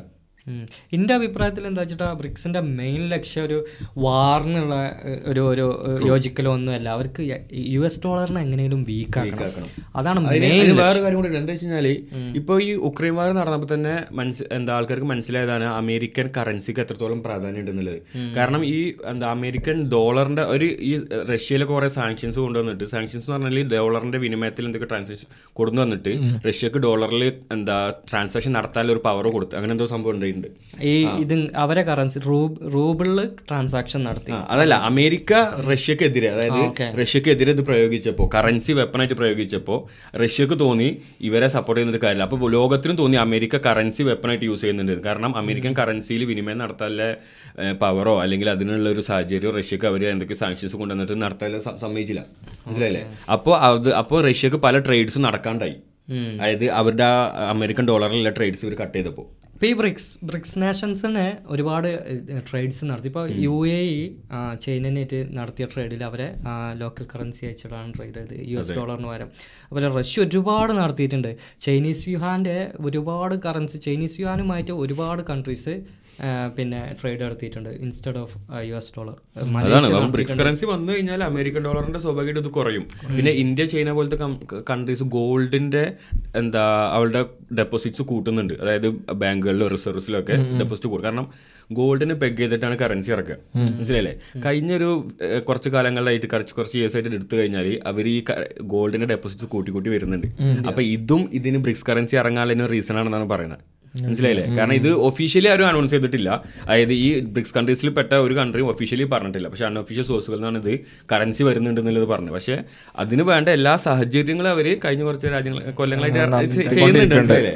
അപ്പോൾ ബ്രിക്സ് കറൻസി വരും എന്നുള്ളതാണ് വന്നാൽ തന്നെ അമേരിക്കൻ ഡോളറിനുള്ള ആധിപത്യം കുറയും എന്നുള്ളതാണ് ലോകം അമേരിക്ക ഇതിനു വേണ്ടിയിട്ട് പ്രതിരോധിക്കാൻ ചെയ്യില്ല? അതെ കുറഞ്ഞാൽ പ്രതിരോധിക്കാൻ അമേരിക്കന്റെ എന്താ ഡിവൈഡ് ആൻഡ് റൂൾ ആണ്? ഓൽ ഇപ്പോഴും അതാ ഫോളോ ചെയ്യണേ. അതായത് ഇപ്പൊ ഏതെങ്കിലും ഒരു കൺട്രി അല്ലെങ്കിൽ വെസ്റ്റ് സൊസൈറ്റിന്റെ മെയിൻ പ്രശ്നം അതാ. അവർ ഏതെങ്കിലും ഒരു കൺട്രി അല്ലെങ്കിൽ ഒരു ഇതുപോലെ ബ്രിക്സ് എന്തെങ്കിലും മുന്നോട്ട് വരുമ്പോൾ അവരെന്ത് ചെയ്യും അവിടെ തമ്മിൽ പ്രശ്നം ഉണ്ടാക്കും ഇപ്പൊ ചൈന ഇന്ത്യ പ്രശ്നം തന്നെ എനിക്ക് തോന്നുന്നുണ്ടോ? അതിൽ ഏറ്റവും കൂടുതൽ ഈ എണ്ണ വെച്ച് കൊടുക്കുന്നത് അമേരിക്കയാണ്. ചൈന ഇന്ത്യ പ്രശ്നങ്ങൾ അതിനൊരു എക്സാമ്പിൾ ആണ്. ഈ ഈ പിന്നെ ഓപ്ഷൻ ആദ്യമായിട്ട് വെച്ചാൽ ഗദ്ദാഫിയാണ്. ഗദ്ദാഫിയോ എന്താ പറഞ്ഞത് ഈ പിന്നെ യു എസ് ഡോളറിന്റെ പകരം നമുക്ക് ഗോൾഡ് ഉപയോഗിച്ച് ട്രേഡ് ചെയ്തുകൂടെ? അപ്പം എന്ത് ചെയ്ത് മൂന്ന് മാസത്തിന്റെ ഉള്ളിൽ പുള്ളിക്കാരൻ പോയി. അതെ. അപ്പോൾ ചൈന എന്ന ഒന്നും പാടിയും പവർഫുള്ളാണ് ഇങ്ങനത്തെ കാര്യങ്ങൾ പറയാം പിന്നെ ചൈന മാത്രമല്ല റഷ്യ. അപ്പോൾ റഷ്യനെ തന്നെ അവർ വീക്കാക്കാൻ നോക്കിയല്ലോ യുക്രൈൻ വാർ ഉണ്ടായപ്പോൾ അവരെ എക്കണോമി പക്ഷെ അവർ ഒന്നും സംഭവിച്ചില്ല. അപ്പോൾ അങ്ങനെയൊക്കെ കുറേ അതാണ് അമേരിക്ക ഇതിനുള്ള പണി ചെയ്യും. പക്ഷേ ബ്രിക്സ് കൂട്ടായ്മ ഉള്ളത് കൊണ്ട് അതൊക്കെ തരണം ചെയ്ത് മുന്നോട്ട് വരും തന്നെയാണ്. പിന്നെ ഇപ്പൊ പവർ സോഴ്സുകൾ ഈ ബ്രിക്സിൽ വരുന്ന പവർ സോഴ്സുകൾ അത്യാവശ്യം പവേർഡ് അല്ലേ? റഷ്യ ചൈന ഇവരൊക്കെ ഒന്നിച്ചാൽ തന്നെ ഇവരുടെ ടെക്നോളജീസ് ഷെയർ ചെയ്താൽ ഇവരുടെ മാൻ പവർ ഷെയർ ചെയ്താൽ ഇവരുടെ ഇൻഫർമേഷൻസ് തമ്മിൽ തമ്മിൽ ഷെയർ ചെയ്തിട്ട് ഒരു എന്റൈറ്റി ഫോം ചെയ്താൽ തന്നെ പിടിച്ചെടുക്കാൻ പറ്റുമെന്നാണ് എനിക്ക് തോന്നുന്നത് ഉം. അപ്പൊ ഇനി ഒരു വേൾഡ് വാർ ത്രീ എന്തെങ്കിലും വരികയാണെന്നുണ്ടെങ്കിൽ ഈ ബ്രിക്സ് ഇന്ത്യ പോലത്തെ നമ്മളെ പോലത്തെ രാജ്യങ്ങൾക്ക് ഗുണം ചെയ്യുള്ളൂ. അതെ അതെ. വേൾഡ് വാർ ത്രീക്ക് ഇപ്പം നമ്മളിങ്ങനെ സംസാരിക്കുന്നുണ്ടെന്നുണ്ടെങ്കിൽ ഇവർ എഡിൽ നിൽക്കുന്ന ആൾക്കാർ എത്രമാത്രം പ്ലാൻസും മീറ്റിങ്സും കഴിഞ്ഞിട്ടുണ്ടാവും. ഏഹ് ഇപ്പം മാർക്ക് സുക്കർബർഗ് ഇല്ലേ? ഒരു ഹൺഡ്രഡ് മില്യൺ ഡോളേഴ്സിന്റെ അണ്ടർഗ്രൗണ്ട് ഉള്ള പിന്നെ ഒരു മാൻഷനാണ് പണിയുന്നത് അത് കണ്ടിരുന്നോ? ഹൺഡ്രഡ് മില്യൺ ഡോളേഴ്സിന്റെ അപ്പം എന്താ വെച്ചിട്ട് ഇവരൊക്കെ കാണുന്നുണ്ടാവും. വേൾഡ് വാർ ത്രീ വന്നിട്ടുണ്ടെങ്കിൽ എന്താവും അവസ്ഥ എന്നൊക്കെ ഉള്ളത്. ഇവർ മുൻകൂട്ടി കാണുന്നുണ്ട്. ഏഹ് നമ്മളെ ഇന്ത്യയിലൊന്നും ബങ്കേഴ്സ് ഉള്ള വീട് എത്രത്തോളം ഉണ്ട്? പറ്റ കമ്മിയാ ബങ്കേഴ്സ് ഉള്ള. ഇവിടെയൊക്കെ ഈസ്റ്റേൺ യൂറോപ്പിലൊക്കെ ഒരുപാടുണ്ട്. ഇപ്പൊ ഈ ബിൽഡിങ്ങിന് നമ്മൾ നിൽക്കുന്ന ബിൽഡിങ്ങിന് ബങ്കർ ഉണ്ട്. അലാംസ് ഉണ്ട്. അടുത്തടുത്ത്. നമ്മളെ നാട്ടിലൊന്നും ഇല്ല അങ്ങനത്തെ സിസ്റ്റം അതൊക്കെ ഇനി വേണ്ടി വരും. ഞങ്ങൾ റീസെന്റ് ഞാൻ വാൾമാർട്ടിന്റെ ഒരു എന്താ റീൽ കണ്ടിരുന്നു. ഒരു ആൾ ചെയ്യുന്ന ഒരു ഇൻഫ്ലുവൻസർ ചെയ്യുന്ന. അപ്പൊ അവിടെ എങ്ങനെ വെച്ച് കഴിഞ്ഞാൽ അവർ ഒരു കിറ്റ് ഉണ്ട്. ഒരു അത്യാവശ്യം ഈ വലിപ്പിൽ ഒരു ബോക്സ് ആ ബോക്സ് ആണ് ഹൺഡ്രഡ് ഡേയ്സ് ഓഫ് ഫുഡാണ് അതിലുള്ളത്. അത് ഞാൻ കണ്ടു. ഹൺഡ്രഡ് ടു ത്രീ ഹൺഡ്രഡ് അങ്ങനെ എന്താണ് പക്ഷേ ഹൺഡ്രഡ് ഡേയ്സ് ഓഫ് ഫുഡ് ആണ് അതിലുള്ളത്. അതായത് ബംഗറിലെ വേൾഡ് വാർ ത്രീ അങ്ങനെ എന്തൊരു യുദ്ധം വരികയാണെങ്കിൽ ഈ കിറ്റ് എടുത്തിട്ട് നമ്മൾ ബംഗറിൽ വിളിച്ചാൽ മതി. ഹൺഡ്രഡ് ഡേയ്സിന് ഉള്ള ഫുഡ് അതിൽ പ്രിപ്പയർ ചെയ്യാൻ അതിൽ മാനുവൽ ഉണ്ട്. ഓരോ ദിവസം എന്തുണ്ടാക്കണം. അപ്പോൾ ഹൺഡ്രഡ് ഡേയ്സിൽ ഇതെങ്ങനെ ഈ ഫുഡ് ഹൺഡ്രഡ് ഡേയ്സിൽ നമുക്ക് കഴിച്ച് സസ്റ്റെയിൻ ചെയ്യാൻ പറ്റുന്നില്ല. ഒരു മാനുവൽ അതിലുണ്ട്. ബക്കറ്റ് പോലെ. ഞാൻ. കണ്ടിരുന്നത്. അതേപോലെ ഞാൻ വേറെ കണ്ടിരുന്നു. അതേപോലെ എർത്ത് ഇതുണ്ടാവില്ലേ? എന്താണ് ഭൂമികുൽക്ക ഉണ്ടാവില്ലേ? ആ. ഭൂമികുൽക്ക. ഉണ്ടാവുമ്പോൾ പിന്നെ നമ്മളിങ്ങനെ കടക്കുന്ന ബെഡിൽ പിന്നെ ജസ്റ്റ് ഇതൊന്നായിട്ട് കുലുങ്ങുമ്പോൾ ആ ഒന്നായിട്ട് ക്ലോസ് ആവും. എന്നിട്ടൊരു പെട്ടിയായിട്ട് അവിടെ കിടക്കും. എന്നിട്ട് ആ പെട്ടിയുടെ ഉള്ളിൽ എല്ലാ സെറ്റപ്പും ഉണ്ടാവും. ഫോണ് വെള്ളം? ഇത് ഓരോ കമ്പ ഇതിനൊക്കെ ഓരോ പ്രോബ്ലംസിനും സൊല്യൂഷൻ കാണുന്ന ഓരോ ബിസിനസ്സുകാരുണ്ട് അപ്പൊ ഇതൊക്കെ ചെറിയ ചെറിയ പ്രോബ്ലംസ് ആണെങ്കിലും ഫ്യൂച്ചറിൽ അതെ അങ്ങനത്തെ കാര്യങ്ങളുണ്ട്. അത്. ഞാൻ പറയാം ഒരു കുറച്ചൊരു മിഡിൽ ക്ലാസ് അല്ലാതെ അതിന്റെ കുറച്ച് എബവ് നിൽക്കുന്ന ആൾക്കാരൊക്കെ ചിലപ്പോൾ ഇത് വാങ്ങി വെക്കും. അവർക്ക് ഇത് വലിയൊരു ഇൻവെസ്റ്റ്മെന്റ് ആയിട്ട് അല്ലെങ്കിൽ വലിയൊരു എമൗണ്ട് കൊടുക്കേണ്ട ആവശ്യമില്ല. ഒരു മുന്നൂറ് ഡോളറോ അല്ലെങ്കിൽ അഞ്ഞൂറ് ഡോളറോ കൊടുത്തത് കിട്ടുന്നുണ്ടെങ്കിൽ അവരെല്ലാവരും ഇതൊന്നും ഒരു സേഫ് വാങ്ങി വെക്കും. അപ്പൊ അതൊരു ബിസിനസ് തന്നെയാണ്. പിന്നെ പോരാത്തിന് ഇങ്ങനത്തെ ഒരു ടെൻഷൻ ഓൾറെഡി ലോകത്ത് നിലനിൽക്കണോ നിലനിൽക്കുന്ന സാഹചര്യത്തിൽ അത് ഇപ്പോൾ കണ്ടില്ലേ പിന്നെ നമുക്ക് നമുക്കൊക്കെ കൂടുതൽ സാധനങ്ങൾക്ക് വില കൂടാനൊക്കെ കാരണം ഇപ്പോൾ ഊത്തീസ് കൂടുതൽ പ്രശ്നമായിക്കൊണ്ടിരിക്കണല്ലോ ഊത്തീസ് പിന്നെ ഈ ഇത് തടയുന്നത്. അപ്പം ഇങ്ങനെ ഓരോ I mean we are closer than before world war ത്രീക്ക് അല്ലേ? അല്ല ഇപ്പൊ ചില ആൾക്കാരൊക്കെ പറഞ്ഞു world war three already start ചെയ്തിട്ടുണ്ട്. എക്കണോമിക്കലി സ്റ്റാർട്ട് ചെയ്തു എന്ന് നമുക്ക് പറയാം. ഇപ്പോൾ ഈ ബ്രിക്സിന്റെ വരവും എല്ലാം കൂടി ഒരു കഥയാണ്. ഇപ്പോൾ ഇൻഫ്ലേഷൻ റേറ്റ് കമ്മിയായി വരുന്നുണ്ട്. പക്ഷേ എനിക്കറിയില്ല ഇനിയിപ്പോൾ എന്തെങ്കിലും ഒരു വലിയ പ്രശ്നം ഉണ്ടായിട്ടുണ്ടെങ്കിൽ ഞാനൊരു വേറൊരു സംഭവം കാണിച്ചു തരാം. ഇനി ഒരു വലിയ എന്റെ ഫോണിൽ ഫോട്ടോ ആയിട്ട് കാണിച്ചു തരണം നിങ്ങൾക്ക്. എന്നാണല്ലോ നിങ്ങൾക്ക് മനസ്സിലാവുക ഈ ഇതെന്താ മനസ്സിലായോ? ഈ ഫോട്ടോ കണ്ടിട്ട്? ഇത് ഈ ആളെയും ഈ ഫോട്ടോ നോക്കിട്ടോ ഈ ആളെയും ഈ ഫോട്ടോ നോക്ക്. ഓക്കെ. ഇതെന്താന്ന് വെച്ചിട്ടുണ്ടെങ്കിൽ ഇസ്രായേലിന്റെ ഫിനാൻഷ്യൽ മിനിസ്റ്ററാണ് ഈ നിൽക്കുന്നത് ഇസ്രായേലിന്റെ പ്ലാനാണ് അവരെ കൊളോണിയൽ പ്രൊജക്റ്റിന്റെ പ്ലാനാണിത് ഈ പോഡിയത്തിൽ കാണുന്നത് അവരുടെ കൊളോണിയൽ പ്രൊജക്റ്റിന്റെ പ്ലാനാണ് ഇത് മാർച്ചിൽ നടന്നൊരു സ്പീച്ചാണ് അപ്പോൾ ഇതെന്താ അറിയ? സംഭവം ജോർദാനും ഫലസ്തീനും ഇസ്രായേലും കൂടി കണ്ട് ഗ്രേറ്റർ ഇസ്രായേൽ എന്നുള്ള അവരെ അൾട്ടിമേറ്റ് പ്ലാനാണിത് ചിലർ പറയുന്നുണ്ട്? ജോർദാനും ഉണ്ട് ചിലർ പറയുന്നുണ്ട് ഗ്രേറ്റർ ഇസ്രായേലിൽ തുർക്കി പെടും ഇറാൻ പെടും ലബനൻ ലബനൻ പെടും സൗദി അറേബ്യയുടെ ഒരു പാട്ടും പെടും. അപ്പൊ ഇത് ചിന്തിക്കണം. ഇറ്റ് ഈസ് നെഹർ അബൌട്ട് അമാസ് ഏഹ് അപ്പൊ എന്താ വെച്ചിട്ട് ഇവർക്ക് ഇത് ഓക്യുപ്പൈഡ് ചെയ്യണം എന്നുള്ള പ്ലാന് മുമ്പേ ഉണ്ട് മുമ്പേ ഉണ്ട് ഇപ്പൊ കണ്ടില്ല റിയൽ എസ്റ്റേറ്റിന്റെ ഇതൊക്കെ കണ്ടില്ലേ? അല്ല ഇപ്പൊ റീസെന്റ് ഞാൻ ഇത് പറയുമ്പോൾ വേറൊരു പോസ്റ്റ് ഉണ്ട് ഒരു സോൾജറിന്റെ ഒരു ലേഡി സോൾജറാണ് പുള്ളിക്കാരി അവിടെ ബീച്ചിൽ നിന്നിട്ട് അതായത് ഈ എന്താ നമ്മുടെ ഗാസ സ്ട്രിപ്പിലുള്ള ഒരു ബീച്ചിൽ അവർ അക്കരെ ഒരു ബീച്ചിൽ നിന്നിട്ട് പുള്ളിക്കാരി ഒരു ഫോട്ടോ ഇട്ടിട്ടുണ്ട്. ഞാൻ ഡ്രസ്സിലാണ് ആ മറ്റേ സോൾജർ ഡ്രസ്സിലാണ് എനിക്ക് ഇനി ഇവിടെ തിരിച്ചു വരണം എന്നിട്ട് ഇവിടെ ബിക്കിനി ഇട്ടിട്ട് എനിക്കൊരു ഫോട്ടോ ഇവിടെ നിന്ന് എടുക്കണം. അതിനുവേണ്ടി ഞങ്ങൾ വേണ്ടി ഞങ്ങളെല്ലാവരും ആഗ്രഹിക്കുന്നതെന്ന് പറഞ്ഞിട്ട് അങ്ങനെ ഒരുപാടുണ്ട്. ഇവരെ ഇപ്പൊ ഇപ്പോൾ ടിക്ടോക്കിൽ തന്നെ ട്രെൻഡായി കൊടുക്കുന്ന ട്രെൻഡായി കൊണ്ടിരിക്കുന്ന ഇസ്രായേൽ സോൾജേഴ്സും അവരെ പിന്നെ സിറ്റിസൺസൊക്കെ ചെയ്യുന്നൊരു പിന്നെ കളിയാക്കിയിട്ടുള്ള വീഡിയോ ഉണ്ട് ഫലസ്തീനത്തെ ആൾക്കാരെ. പല്ലുമ്മൊക്കെ ഓരോ കറുപ്പ് ഇങ്ങനെ ഒരു പാട്ട് അവർ ഇതിനൊക്കെ വേണ്ടി പാട്ടും കാര്യങ്ങളൊക്കെ ഇറക്കിയിട്ടുണ്ട്. ഈ സയനിസ്റ്റ് എന്ന് പറഞ്ഞിട്ടുണ്ടെങ്കിൽ ഒരുമാതിരി മൈൻഡാണ് അവരുടെ നോക്കാൻ വെച്ചാൽ എന്താ വെച്ചാൽ അവർ ചൂസൺ പീപ്പിളാണ് അപ്പോൾ അവർ എന്ത് അവർ അവർക്ക് നമ്മൾ സ്ലൈവർ തിരിച്ചു കൊണ്ടുവരണം എന്ന് ആഗ്രഹിക്കുന്ന ഒരേ ഒരു വിഭാഗമുള്ളവരാണ് ഈ സയനിസ്റ്റുകൾ അവരെ റാബായ്സ് ഒക്കെ ഉണ്ടല്ലോ. സീനിയർ റാബായ്സ് ഒക്കെ പറയുന്നത് സ്ലൈവർ തിരിച്ചു കൊടുത്താലേ ഭൂമി ശരിയാവുള്ളൂ. ദൈവം ഗോപ ഗോപത്തിലാണ് ഇപ്പം നിൽക്കുന്നതുകൊണ്ട് എന്ന് വിശ്വസിക്കുന്ന ആൾക്കാരാ. അപ്പം നമ്മളൊക്കെ സ്ലൈവായി മാറണം. അതിനാഗ്രഹിക്കുന്ന ആൾക്കാരെ. പക്ഷെ ആൾക്കാരെന്താ ചിന്തിക്കേണ്ടത് എത്രത്തോളം കാലം മുസ്ലിംസിനെ ഒരു വെട്ട് കൊല്ലുന്നുണ്ടോ? അത്രത്തോളം കാലം ബാക്കിയുള്ളവരെ കാപ്പിയാണ്. അതുകൊണ്ട് ഈ കാര്യം അവർ ചിന്തിക്കുകയില്ല അതെ. അപ്പൊ അങ്ങനെയാണ് വന്ന് പറഞ്ഞത്. സഫീറ ഈ എന്താ നേരത്തെ പറഞ്ഞിരുന്നത് പിന്നെന്താ ഒരു ആ റസലറെ പ്രശ്നം? ഇപ്പോൾ ഇപ്പോ നിലവിൽ അതാണല്ലോ ഇപ്പോൾ ചർച്ച നട- നടന്നുകൊണ്ടിരിക്കുന്നത്. സാക്ഷി മാലിക് റെസ്ലേഴ്സിന്റെ അടുത്തേക്ക് അടുത്ത് അതായത് കുറച്ച് മാസങ്ങൾക്ക് മുന്നേ തന്നെ ഈ പ്രശ്നങ്ങളുണ്ട്. അതായത് പുള്ളി പുള്ളിയുടെ പോയിന്റ് എന്താണെന്ന് വെച്ചാൽ അവിടുത്തെ ക്യാമ്പിൽ കുറേ കുട്ടികൾ ഈ ലൈംഗിക ചൂഷണം അനുഭവിച്ചിട്ടുണ്ട്. അപ്പോൾ അത് ഇവരോട് വന്ന് പറഞ്ഞിട്ടുള്ള ഒരു വിഷയമാണ്. അപ്പം അതിനെതിരെ ഇവർ സംസാരിച്ച് കുറേ പ്രൊട്ടസ്റ്റൊക്കെ നടത്തി മാസങ്ങൾക്ക് മുന്നേ. പക്ഷേ ഒരു കാര്യം ഉണ്ടായില്ല. കാരണം അന്ന് മന്ത്രിസഭ എന്ന് പറഞ്ഞിട്ടുണ്ടായിരുന്നു നമുക്ക് വേണ്ട രീതിയിൽ നമുക്ക് അതിനെ നമുക്ക് നിങ്ങൾക്ക് വേണ്ട രീതിയിൽ നമ്മൾ ചെയ്തു തരുന്നു. അതായത് അധ്യക്ഷനെ മാറ്റിയിട്ട് ചെയ്തു അപ്പൊ അപ്പോൾ അവരതിനു വേണ്ടിയിട്ട് വെയിറ്റ് ചെയ്തു. കർഷകരൊക്കെ ഇടപെട്ടിരുന്നു ഈ പ്രശ്നത്തിന് വേണ്ടിയിട്ട്. വേറെ ആരും ഉണ്ടായില്ല. ഇവർ മാത്രം അതായത് റെസ്ലേഴ്സ് മാത്രം. അപ്പോൾ അവരന്ന് പ്രൊട്ടസ്റ്റ് ചെയ്ത് ഇപ്പോൾ പുതിയ അധ്യക്ഷനെ വീണ്ടെടുത്ത്. സംഭവം എന്ന് വെച്ചാൽ ഈ ഇവർ പ്രൊട്ടസ്റ്റ് ചെയ്യുമ്പോൾ ഒരു കാര്യം പറഞ്ഞിട്ടുണ്ടായിരുന്നു. അതായത് ഈ സാക്ഷി മാലിക് പറഞ്ഞിട്ടുണ്ടായി അവരാ ഒരു റെസ്ലേഴ്സിന്റെ ആ ഒരു ടീം പറഞ്ഞിട്ടുണ്ടായിരുന്നു. ഞങ്ങൾക്ക് അതായത് മെയിനായിട്ട് ഇവർക്ക് വേണ്ടത് ഒരു കിഡ് ഒരു നല്ലൊരു അന്തരീക്ഷം വേണ്ടത്. ഇപ്പോൾ ഇവരൊരു റെസ്ലേഴ്സിനാണെന്നുണ്ടെങ്കിലും ഒരു സ്പോർട്സ് പേഴ്സൺ ഏതൊരാൾ അത്ലറ്റ് ആണെന്നുണ്ടെങ്കിലും അവർക്ക് ഒരുപാട് പ്രശ്നങ്ങളുണ്ടാവും ചുറ്റും. അതായത് ഫാമിലി പിന്നെ അതുപോലെ ഒരുപാട് കാര്യങ്ങൾ സാക്രിഫ് സാക്രിഫൈസ് ചെയ്തിട്ടാവും ഇവർ ഈ ഒരു കാര്യങ്ങൾ ചെയ്യുന്നുണ്ടാവുക. ഇപ്പോൾ നമ്മളെല്ലാവരും കാണുന്ന ഒരു കാര്യം എന്ന് വെച്ചാൽ ഗോൾഡ് മെഡൽ മേടിക്കുക അല്ലെങ്കിൽ ബ്രോൺസ് മെഡൽ മേടിക്കുക. ഇതൊക്കെ ഒളിമ്പിക്സിൽ നമ്മളൊരു സ്റ്റാറ്റസ് ഇടുന്ന ഒരു സെറ്റപ്പാണ് അവസാനം ആ പോയിന്റിൽ എത്തുമ്പോൾ നമ്മൾ കാണുന്നത് അവർ ആ ഫോട്ടോ അടിക്കുമ്പോൾ അവർ ഒരു ബ്രോൺസ് മെഡൽ അല്ലെങ്കിൽ ഒളിമ്പിക്സിൽ എന്തെങ്കിലും ഒരു ചാമ്പ്യൻ ആവുന്നു. നമ്മളെല്ലാവരും സ്റ്റാറ്റസ് വെക്കുന്നു.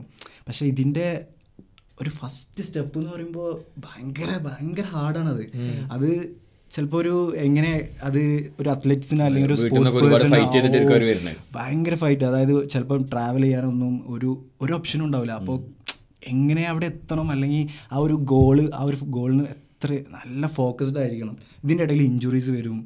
പിന്നെ ഫാമിലിന് ഭയങ്കര എവിടെ എത്തില്ല അത് ഇത്.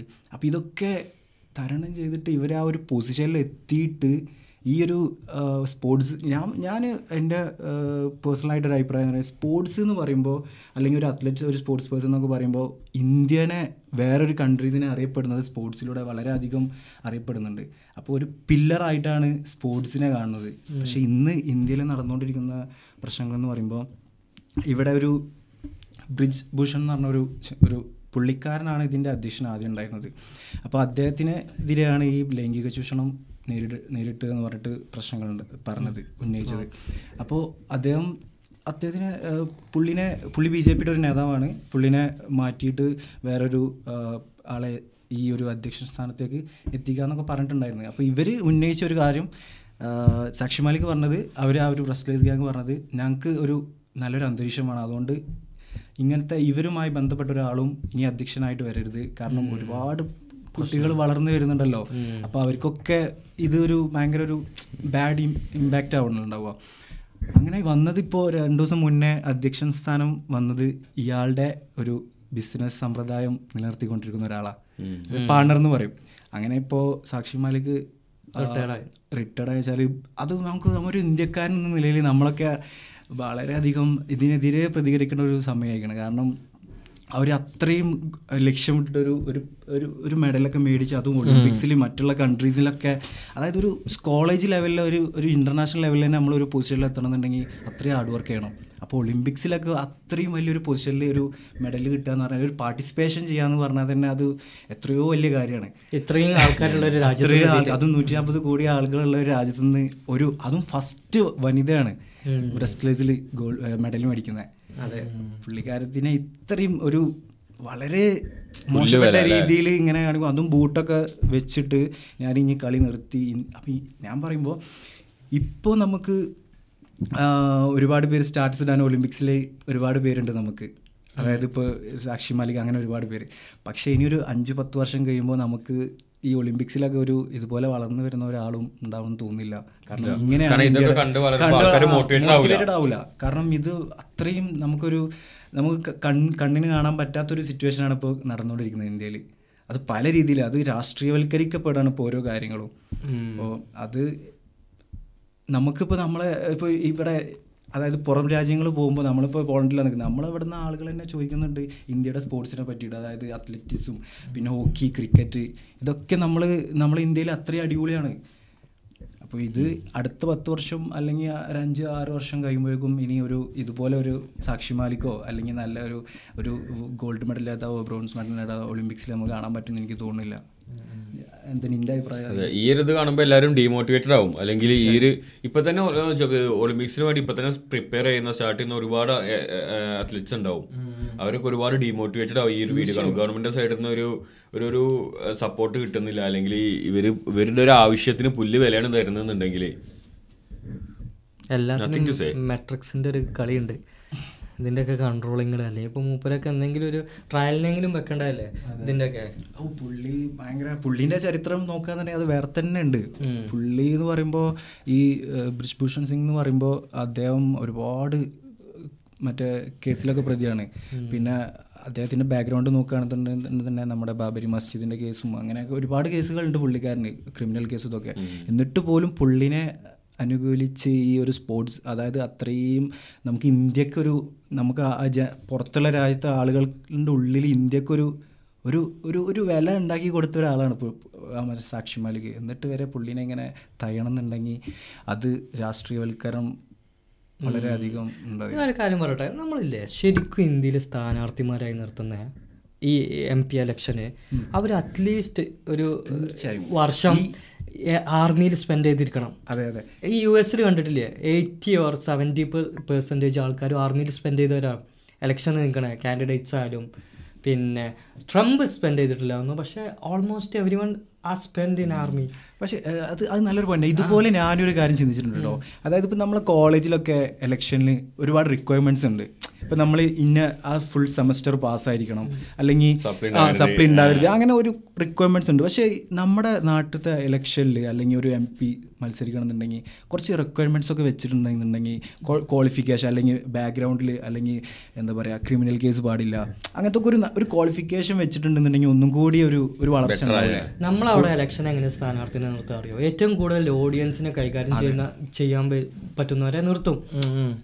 മനസ്സിലായി? നമ്മൾ ഇപ്പോൾ വളർത്തി വലുതാക്കണ യൂട്യൂബേഴ്സും ഇൻസ്റ്റഗ്രാമേഴ്സും ഒക്കെ വരും ഒരു കാലത്ത് സ്ഥാനാർത്ഥിമാരായിട്ട്. തീർച്ചയായും. അവരുടെ അടുത്തൊക്കെ എത്ര ഓഡിയൻസ് ഉണ്ടെന്നുണ്ടെങ്കിൽ എന്തുകൂടി എന്തുകൊണ്ട്? ആൾക്കാരെ പിന്നെ ആരൊക്കെ മന്ത്രിയാവാന്നൊന്നും നമുക്ക് പറയാൻ പറ്റില്ല.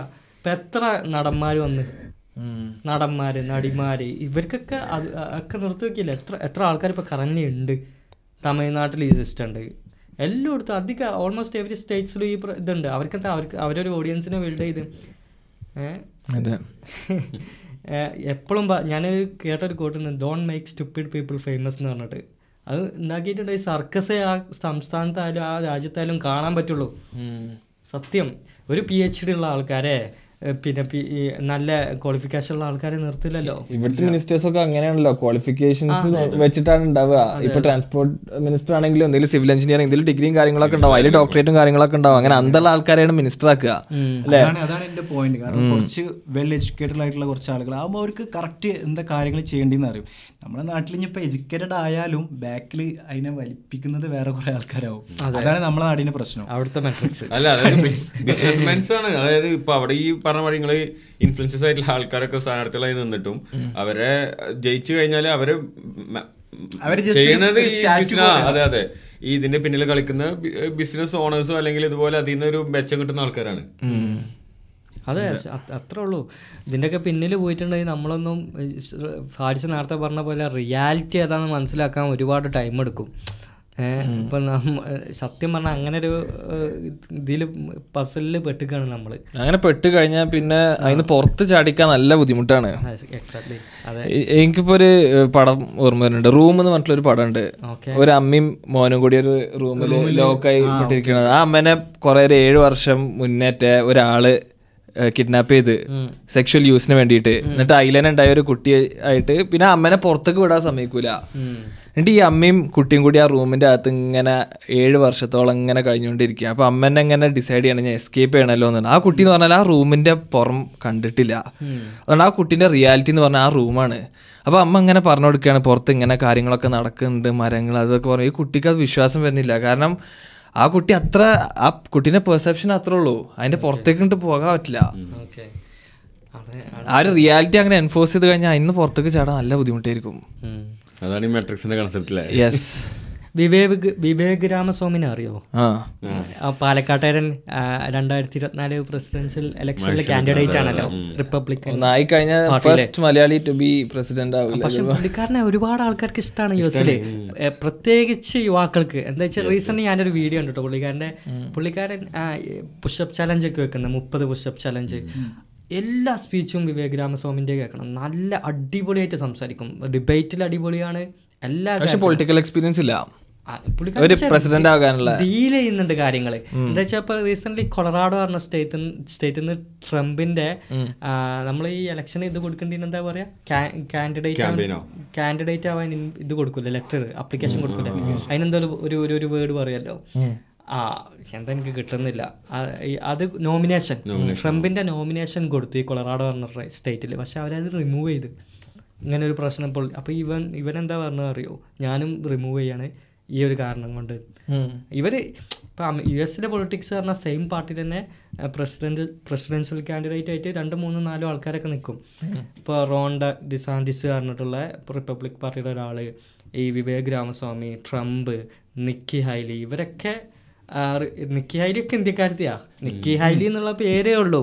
ഫുള്ള് പഞ്ചാബിയാണ് ആൾ. പക്ഷെ ഷോർട്ടാക്കി പേരൊക്കെ ഇന്ത്യക്കാരത്തി എന്നുള്ള ഇതിൽ മാറ്റിയിരിക്കണം. വേറെ എന്തൊക്കെ ഒരു സിംഗ് ആണ് അപ്പോൾ ഇവരൊക്കെ ആ ഒരു പൊളിറ്റിക്സ് ഒക്കെ നല്ല ഇഷ്ടമായി സെയിം പാർട്ടിയിൽ നിന്ന് തന്നെ ഡിഫറെന്റ് കാൻഡിഡേറ്റ്സ്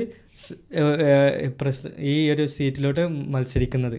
അങ്ങനത്തെ ഒരു സിസ്റ്റം ചിലപ്പം മേ ബി നമ്മുടെ നാട്ടിലെ വരാത്തിന്റെ റീസൺ തോന്നുന്നത് അപ്പൊ വോട്ട്സ് ഡിവൈഡ് ആയി പോലെ ഇപ്പൊ ഒരു പാർട്ടിക്ക് ഇത്ര ഹോൾഡ് ഉണ്ട്. ഒരു മണ്ഡലത്തിൽ അല്ലെങ്കിൽ ഒരു കോൺസ്റ്റിറ്റ്യൂഷനിൽ ഇത്ര ഇതുണ്ടെന്നുണ്ടെങ്കിൽ അപ്പൊ ആ വോട്ട് ഡിവൈഡ് ആയി പോലെ ചെയ്യാം? അത് ചോദ്യമാണ് അപ്പോൾ അപ്പൊ ഓപ്പോസിറ്റ് പാർട്ടിക്ക് കൂടുതൽ വോട്ട് കിട്ടില്ല അതാണ് ഞാൻ ചോദിക്കുന്നത് അങ്ങനെ ഒരു പ്രശ്നം കൊണ്ടാണ് നമ്മുടെ നാട്ടിൽ മൾട്ടിപ്പിൾ കാൻഡിഡേറ്റ്സ് ഒരു പാർട്ടിന്ന് നിന്ന് വരാത്തത് ഒരു രീതിയിൽ ആൾക്കാർ വന്നിട്ടുണ്ടെങ്കിൽ ഐ മീൻ ഇൻകോട്ട് യു എസിൽ ഒന്നും പാടി ആൾക്കാർ കൂടുതൽ ശ്രദ്ധിക്കും. നമ്മളെ നാട്ടിലെ പോലെ അല്ല ഒന്നും പാടി നോക്കും ഇവർ. ആർക്കാണ് കൂടുതൽ ഇവർക്ക് പിന്നെ ഇതിന് ഇലക്ഷന് മുന്നായിട്ട് തന്നെ ഡിബേറ്റ്സ് ഒക്കെ ഒരുപാട് ഉണ്ടാവും. ഓരോരുത്തരുടെ ആശയങ്ങൾ എന്താന്ന് പറയാൻ അതുകൊണ്ട് കൃത്യമായിട്ട് ജനങ്ങൾക്ക് വിലയിരുത്താൻ പറ്റും. അതെ. നമ്മുടെ നാട്ടിൽ അങ്ങനെയല്ലല്ലോ. ലൈവ് ലൈവ് ആയിട്ട് ഡിബേറ്റ് ഉണ്ടാവും. നമ്മുടെ നാട്ടിൽ ഉണ്ടാവും മോഡിയുടെ ഏതെങ്കിലും ഒരു ഡിബേറ്റ് കാണിക്കണം നമ്മൾ ഇല്ല. മോഡി എത്ര സംസാരിച്ചിട്ടുണ്ട് മീഡിയന്റെ മുന്നിൽ നയന്റീസത്തെ വീഡിയോ എങ്ങാനും കണ്ടിട്ടുണ്ട് അത് അപ്പം അങ്ങനെയാണ് ഇന്ന് ഞാനൊരു വേറൊരു വീഡിയോ ഉണ്ട് കേട്ടോ നിങ്ങളൊരു എയർപോർട്ടിന്റെ സ്കാമിനെ കുറിച്ച് കേട്ടിട്ടുണ്ടോ? ഒരാൾ ഇല്ലാത്ത ഇമാജിനറി എയർപോർട്ട് ഇരുന്നൂറ്റി നാൽപ്പത്തി രണ്ട് മില്യൺ ഡോളറിന് വിറ്റ അങ്ങനെ എന്തോന്ന് കേട്ടീന്. ആ അതൊരു നൈജീരിയക്കാരൻ.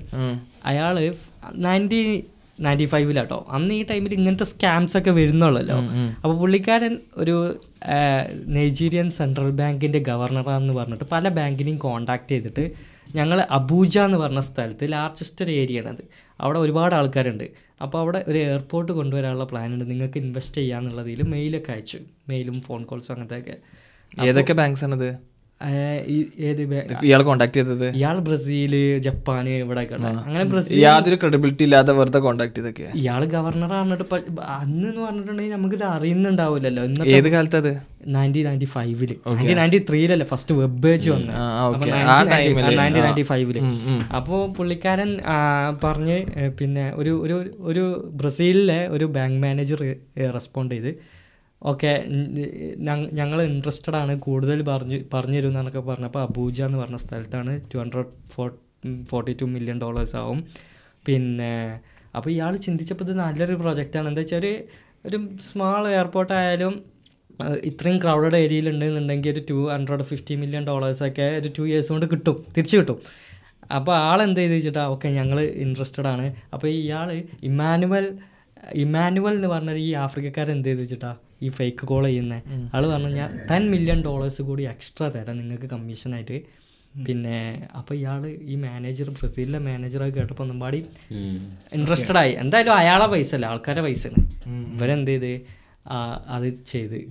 ആ ഈ ബാങ്ക് ക്ലോസ് ചെയ്യേണ്ടി വന്ന് ലോകത്ത് സംഭവിച്ച ത്രീ ബാങ്ക് സ്കാംസിൽ ഒന്നാണിത്. ഏറ്റവും ടോപ്പ് ത്രീ ബാങ്ക് സ്കാംസിൽ ആ കഥ നല്ല രസമായിരുന്നു അത് കേട്ടപ്പോൾ ഇമാജിനറി ആയിട്ടുള്ള ഒരു ബാങ്കാണ് ഈ സ്കാമേഴ്സ് വെച്ച് കണ്ടിരിക്കണോ ടോപ്പ് ത്രീ സ്കാമേഴ്സിനെ എടുത്ത് നോക്കിയിട്ടുണ്ടെങ്കിൽ ഒന്ന് നൈജീരിയ ഉണ്ടാവും. പിന്നെ ഒന്ന് ഇന്ത്യക്കാരാ.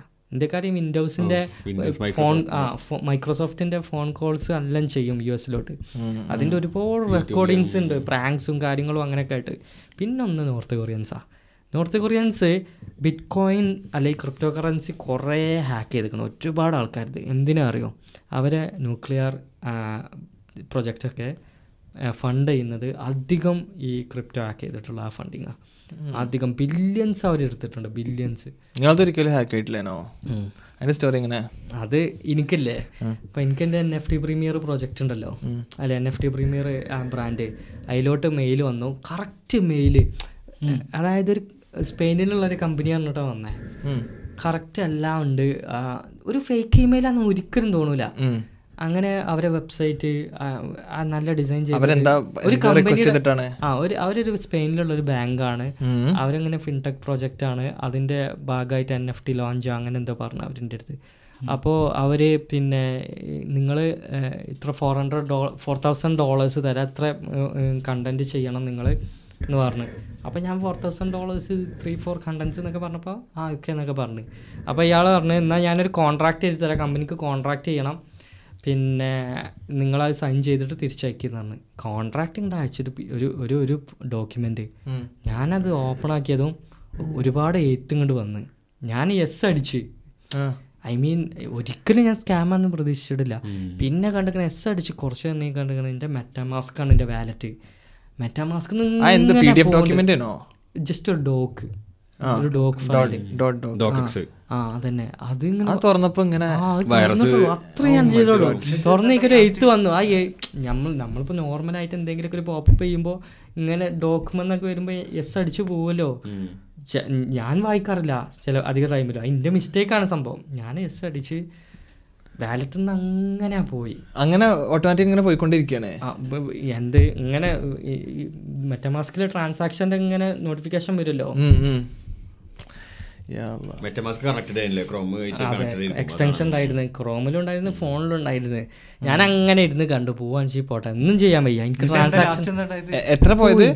ഓൾമോസ്റ്റ് ഒരു ട്വന്റി ഫൈവ് തൗസൻഡ് വർത്ത് ഉള്ള ഒരു വാലറ്റ് ആയിരുന്നത് പക്ഷേ, അത് ഓൾമോസ്റ്റ് ഒരു ബുൾ മാർക്കറ്റ് അല്ല. പിന്നെ നോർമലായി മാർക്കറ്റ് ഉണ്ടാകുമ്പോൾ ട്വന്റി ഫൈവ് തൗസൻഡ്സിന്റെ ഒക്കെ അന്നെങ്ങാനും ഒരു ഫൈവ് തൗസൻഡ്സിന്റെ ഒക്കെ ഫൈവ് തൗസൻഡിന്റെ മേലെങ്ങാനും പോയിട്ട് ഇവർ കറക്റ്റ് നിങ്ങൾ ടാർഗറ്റ് ചെയ്തു. നിങ്ങൾക്ക് ഇത്രയൊക്കെ ഹോൾഡിങ്സ് ഉണ്ട് എന്ന് പറഞ്ഞിട്ട് ടാർഗറ്റ് ചെയ്ത ഒരു team N F T premier പറഞ്ഞ വലിയ ബ്രാൻഡ് അല്ലേ? അതുകൊണ്ടാണ് അവർ ടാർഗറ്റ് ചെയ്തത്. ആ ഒരു എക്സ്പെക്ട് ചെയ്തിട്ടാണ് അവർ ടാർഗറ്റ് ചെയ്തത്. എന്നിട്ട് ഞാൻ അവർ ആ വാലറ്റിന്റെ അഡ്രസ്സ് നോക്കി. അതിൽ എത്ര ക്രിപ്റ്റ് ഉണ്ട് എത്രങ്ങാനും പൈസ വെച്ചിട്ട് അവരൊക്കെ ഇതിൽ നമുക്ക് ട്രാക്ക് ചെയ്യല്ല അവരെ എത്തിയ അഡ്രസ്സ് കിട്ടിയിട്ടുണ്ടെങ്കിൽ. അതിലിങ്ങനെ വീണ്ടും വീണ്ടും പൈസ പലയിടത്തുനിന്നും വന്നിട്ടുണ്ട്. നിങ്ങൾ ഈ സ്കാം പറഞ്ഞപ്പോഴാണ് നമ്മളെ G T A six hack ചെയ്തിനല്ലോ. അതിന്റെ ഗെയിം പ്ലേയും കാര്യങ്ങളൊക്കെ റിലീസ് ചെയ്തിനല്ലോ.